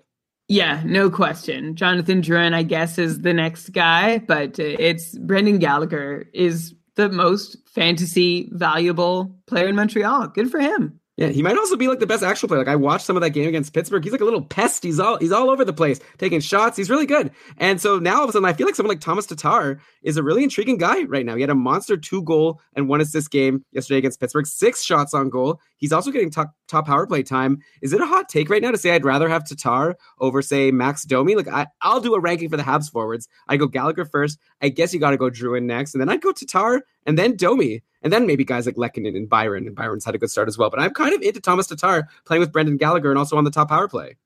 Yeah, I'm not mad about that at all. That really makes sense to me. I'm good. Like Domi is sort of a lower upside kind of guy than Tatar. Like he's more of a setup man, right? And I don't know who's finishing. Um, he's not a real high bar for Tatar to clear either. 14 shots over four games for Tatar is lovely. Although, before you get too swept away with Tatar, um, his first three games, he had no goals, one assist, and eight shots. So he's really only just looking good because of that monster game he had. But that's more than you can say for Domi's season so far. So yeah, I will go Thomas Tatar. Yeah. Also, eight shots in three games isn't so terrible. It's almost three shots per game, right? So yeah, he just wasn't getting any goals. Uh, like you look at the Sens and the Habs, they're both doing well. It's kind of weird, right? Like this is not what we expected going to the season. Do you think either of those teams actually has a chance to contend for a playoff spot this year, or is that crazy? And those fan bases can enjoy it for now while it lasts, like you said about the Sens, but they're going to be terrible very soon. Enjoy it while it lasts. Right now, I, like I mentioned, how Ottawa's top five uh, in even strength scoring uh, for each of their games, and that's in large part thanks to them being top three in shooting percentage. But you look at their expected goals rates, and they're actually middle of the pack in the league, which is better than you might have expected. And then uh, Montreal, and they haven't had great goaltending either, although who has? Uh, Montreal is actually seventh in the league in expected goals for. So they are coming on strong to start the year. Like we have Montreal and Ottawa both ranking in the top half of the league. I'm just scanning the list for another team that we wouldn't expect to be there. New Jersey is first in the league in expected goals for. And then if I look way down, I see Boston, Edmonton, Winnipeg, Tampa, uh, LA, uh, Detroit, all of them taking spots 24 through 29. So we still have some early season funny business to work out, but it's uh it's not so depressing to look under the hood of these short uh, like little early season spurts for both the Sens and Habs. I think it's still a stretch to call either one of playoff teams, but so far they have not been as bad as either of their fan bases feared or as any of the other fan bases had hoped, particularly Colorado. Right. Yeah. That's funny. Uh, and like someone like Carey Price, all of a sudden, maybe not, you know, he was actually hurt, uh, or no, he's out with the flu, I think, or whatever. He, he missed the last game. He'll, he'll be back soon, but he's having a pretty nice start to the season, which is very nice for the people who are hoping that his contract won't age too, too badly over the next five, six, eight years, however long it is. Uh, almost done. Okay. I wanted to mention super deep potential defenseman ad in Boston, Matt Grzelcyk has been getting top power play time over McAvoy with Torey Krug, which is very surprising. He had two power play assists in a game versus the Oilers on Thursday. Those are actually his only two points in the season. I don't know, like he's potentially a good guy, uh, especially like a FanDuel league because you could probably still get it for super cheap. Brian, who is Matt? Am I even saying his name right? Grzelcyk? I think it is. So Matt Grzelcyk, who is he? Have you considered adding him in any of your leagues? And just a reminder to everyone, Torey Krug is not expected to be back until November at least. So there's still a little while where this guy potentially could be getting that top power play time if he's going to get it over Charlie McAvoy. Matt Grzelcyk, and I watched a Boston game. I did my homework. That's how they said it. Uh, he's turning 25 years old in January. He was drafted in the late third round back in 2012 as an undersized defenseman who went on to display some offensive upside through his college career at Boston University. Go Terriers! I hope I got that right. Feel like any college fans would be really mad if I blew that one. Did you, Um, do you have that written down in your script here to be like, Nope. I, right? Like, I hope I got that right. No, I no, that is that is 100% authentic. I didn't even have terriers written there. So, and if you're a patron, you can check me on that. keepingkarlsson.com slash patron. You actually get our entire show script so you can see what is really off the cuff and what we're just faking. It's uh it's enlightening, I think. You can also like see what we have to say about every player without having to listen to the whole 2-hour episode or going back in case you missed it. Anyway, Yeah, without having to hear our annoying voices. We every once in a while we see a review where it's like, I like the content, but their voices are really annoying.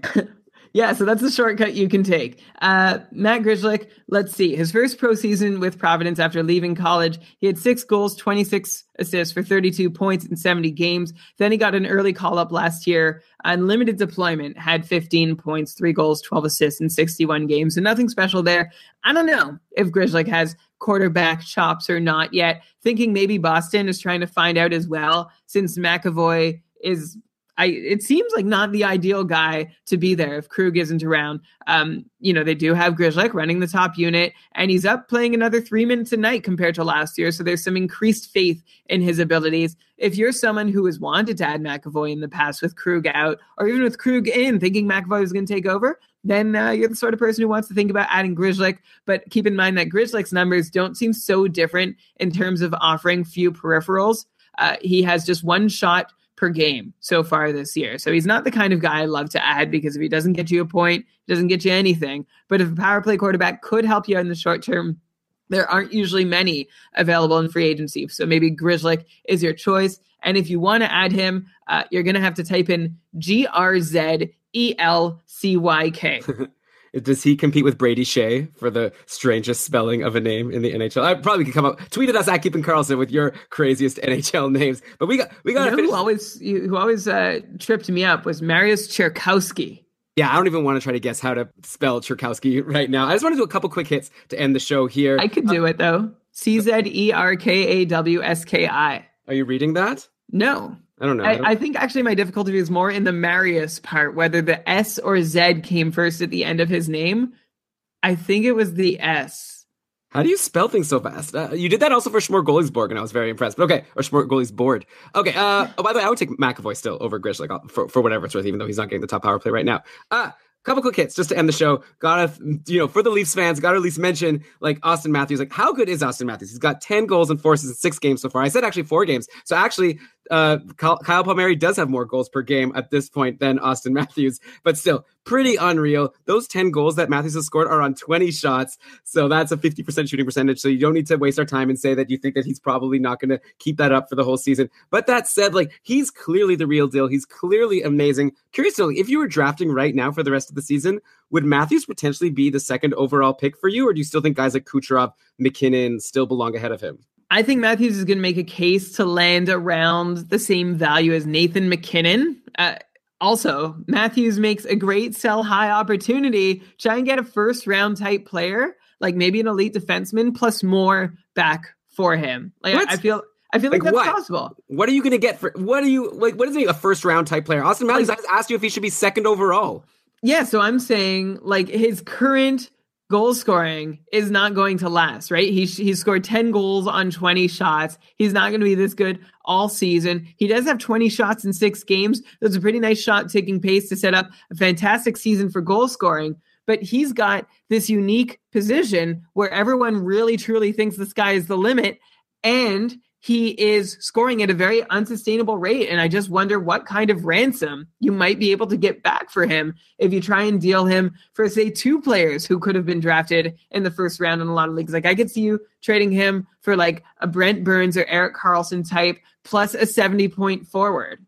I see what you're saying. So maybe if you could get like Sagan and Burns, then obviously you want to do that. Tweet at us. I keep saying that, like if, if you want to ask for advice. Yeah, Auston Matthews looking really, really good. Obviously, he's not going to score whatever 100 goals or whatever pace it is that he's on now, but I think he's like a pretty sure bet to get at least 40 or challenge for that. And potentially he could, you know, compete with Kyle Palmieri and maybe Patrik Laine and Alex Ovechkin for the Maurice Richard trophy this year. Uh, also on the Leafs, is Morgan Rielly going to be this year's John Carlson or John Klingberg or Shane Gostisbehere and get like 70 points? Like right now, he is doing amazing. He's up to 13 points in six games, six power play points out of those 13. He's doing really well. Those three guys I just mentioned, no one really expected them to get like 70 points last year, and yet they all did or were very close. Is Morgan Rielly going to do it?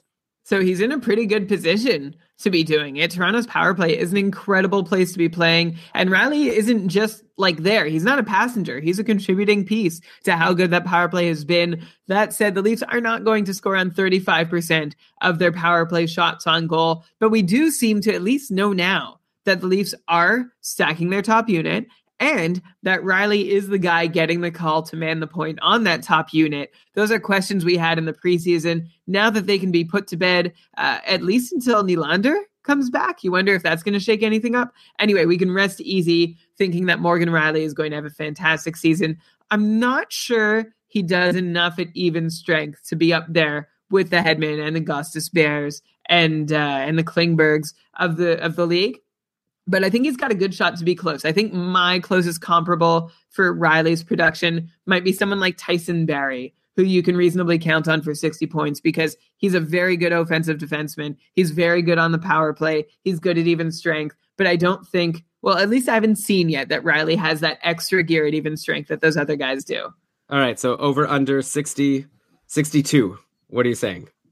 Oh, uh, under. Okay, I'll take the over. Mark it down. Bet board. I take advantage of you when you're tired at the end of the show. Okay, hopefully someone's actually marking this down. Okay, uh, last thing. Patron Corey slipped up in his cupful draft. It was the tier three Boras draft, and he accidentally picked Evgeny Kuznetsov first overall. Apparently, he was like putting players in his watch list and didn't, and then left. He thought it would auto draft McDavid and accidentally took Kuznetsov. Clearly a blunder, but maybe not as bad a blunder as it initially looked like. Everyone lost it in our couple Facebook group. We're saying, "Oh my god, that's so unfair. This league is like ruined. Like you know ruined. Whatever. Like it's like Kuznetsov has now four goals and five assists in five games so far. Well, I imagine he probably won't go first overall in drafts on purpose next year.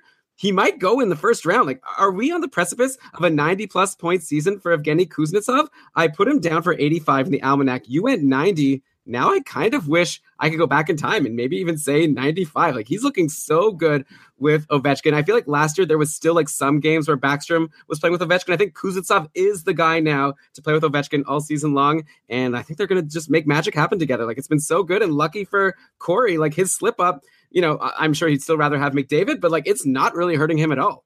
Yeah, I'm gonna I'm gonna stick with 90 points, but it's very exciting to see Kuznetsov like legit breaking out. And when you watch him, like he looks great. He, he's he got this look last season, especially, and you saw it in the playoffs too. And like we usually don't talk in these sorts of terms, uh, but I'm not going to really reference any numbers uh, this early in the season. So I will just say that Kuznetsov is just like carrying himself like super confidently. He looks dominant. I just love the way he looks on the ice and that he seems to have usurped that top line spot at even strength from Nicklas Backstrom. So uh, I'm really excited to see just how high he can go this year. Yeah. Okay. And with that, Brian, let's end the show. I didn't expect for it to go this long, but I mean, there's just so much to talk about early on in the season. Thanks to everyone who joined us for this journey all the way through. We really appreciate all of our listeners. If you like the show, we would always, of course, appreciate also if you could give us a five star review on iTunes. That helps us out, or, you know, on whatever service you're listening to the show. If they have a review system, please give us the top score. Help us climb up the rankings. I know you don't want to tell your friends because then that'll give them fantasy advice in your leagues against them. But least you do is write a review for us anonymously on the internet. Uh, also, Brian, you mentioned it before. We have our patron program. Lots of perks. You sign up for five dollars a month. You're basically buying Brian or I a beer once a month, a cheap beer, and in exchange, you get access to our patron only Facebook group. You're getting a monthly patron cast, which is a whole bonus show where we answer all the patrons' questions. The show notes, like you said, also the cupful. There's some teams, believe it or not, that are already inactive. Like we don't know where the owners are. They're not saying their lineup. So pretty soon we're going to be going into our wait list and filling those spots. And So- I'm gonna, Elon, I'm gonna interject there because we have like over 200 cupful competitors and it's a super active league and I don't want to do uh, any disservice to every to anyone who is actively maintaining their team but I will also like I'm going to flip this and say like Elon and I are like really attentive to inactive owners. Like inactive owners are the things that can railroad any fantasy league and one benefit of playing in the cupful is that Elon and myself are like super active in finding anyone who's abandoned their teams and replacing them with someone who's actually playing so it doesn't mess up everything for everybody. Yeah, we'll try. And if you are the person who's an inactive player, no big deal, but maybe let us know so that we can like know ahead of time that you're not planning on managing your team anymore. Anyways, check all of that out. KeepingKarlsson.com slash patron. But with that, Brian, we got to close this out. So let's cue the outro music. And why don't you go ahead and read us the credits?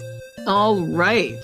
This episode of the Keeping Karlsson Hockey Podcast was presented by Dobber Hockey and powered by our patrons, including our newest patron who we knew on Twitter for a while, uh, had a lot of back and forths. Michael B, welcome to the fold. We're glad you took the patron plunge. Uh, also, Elon was mentioning some some iTunes reviews.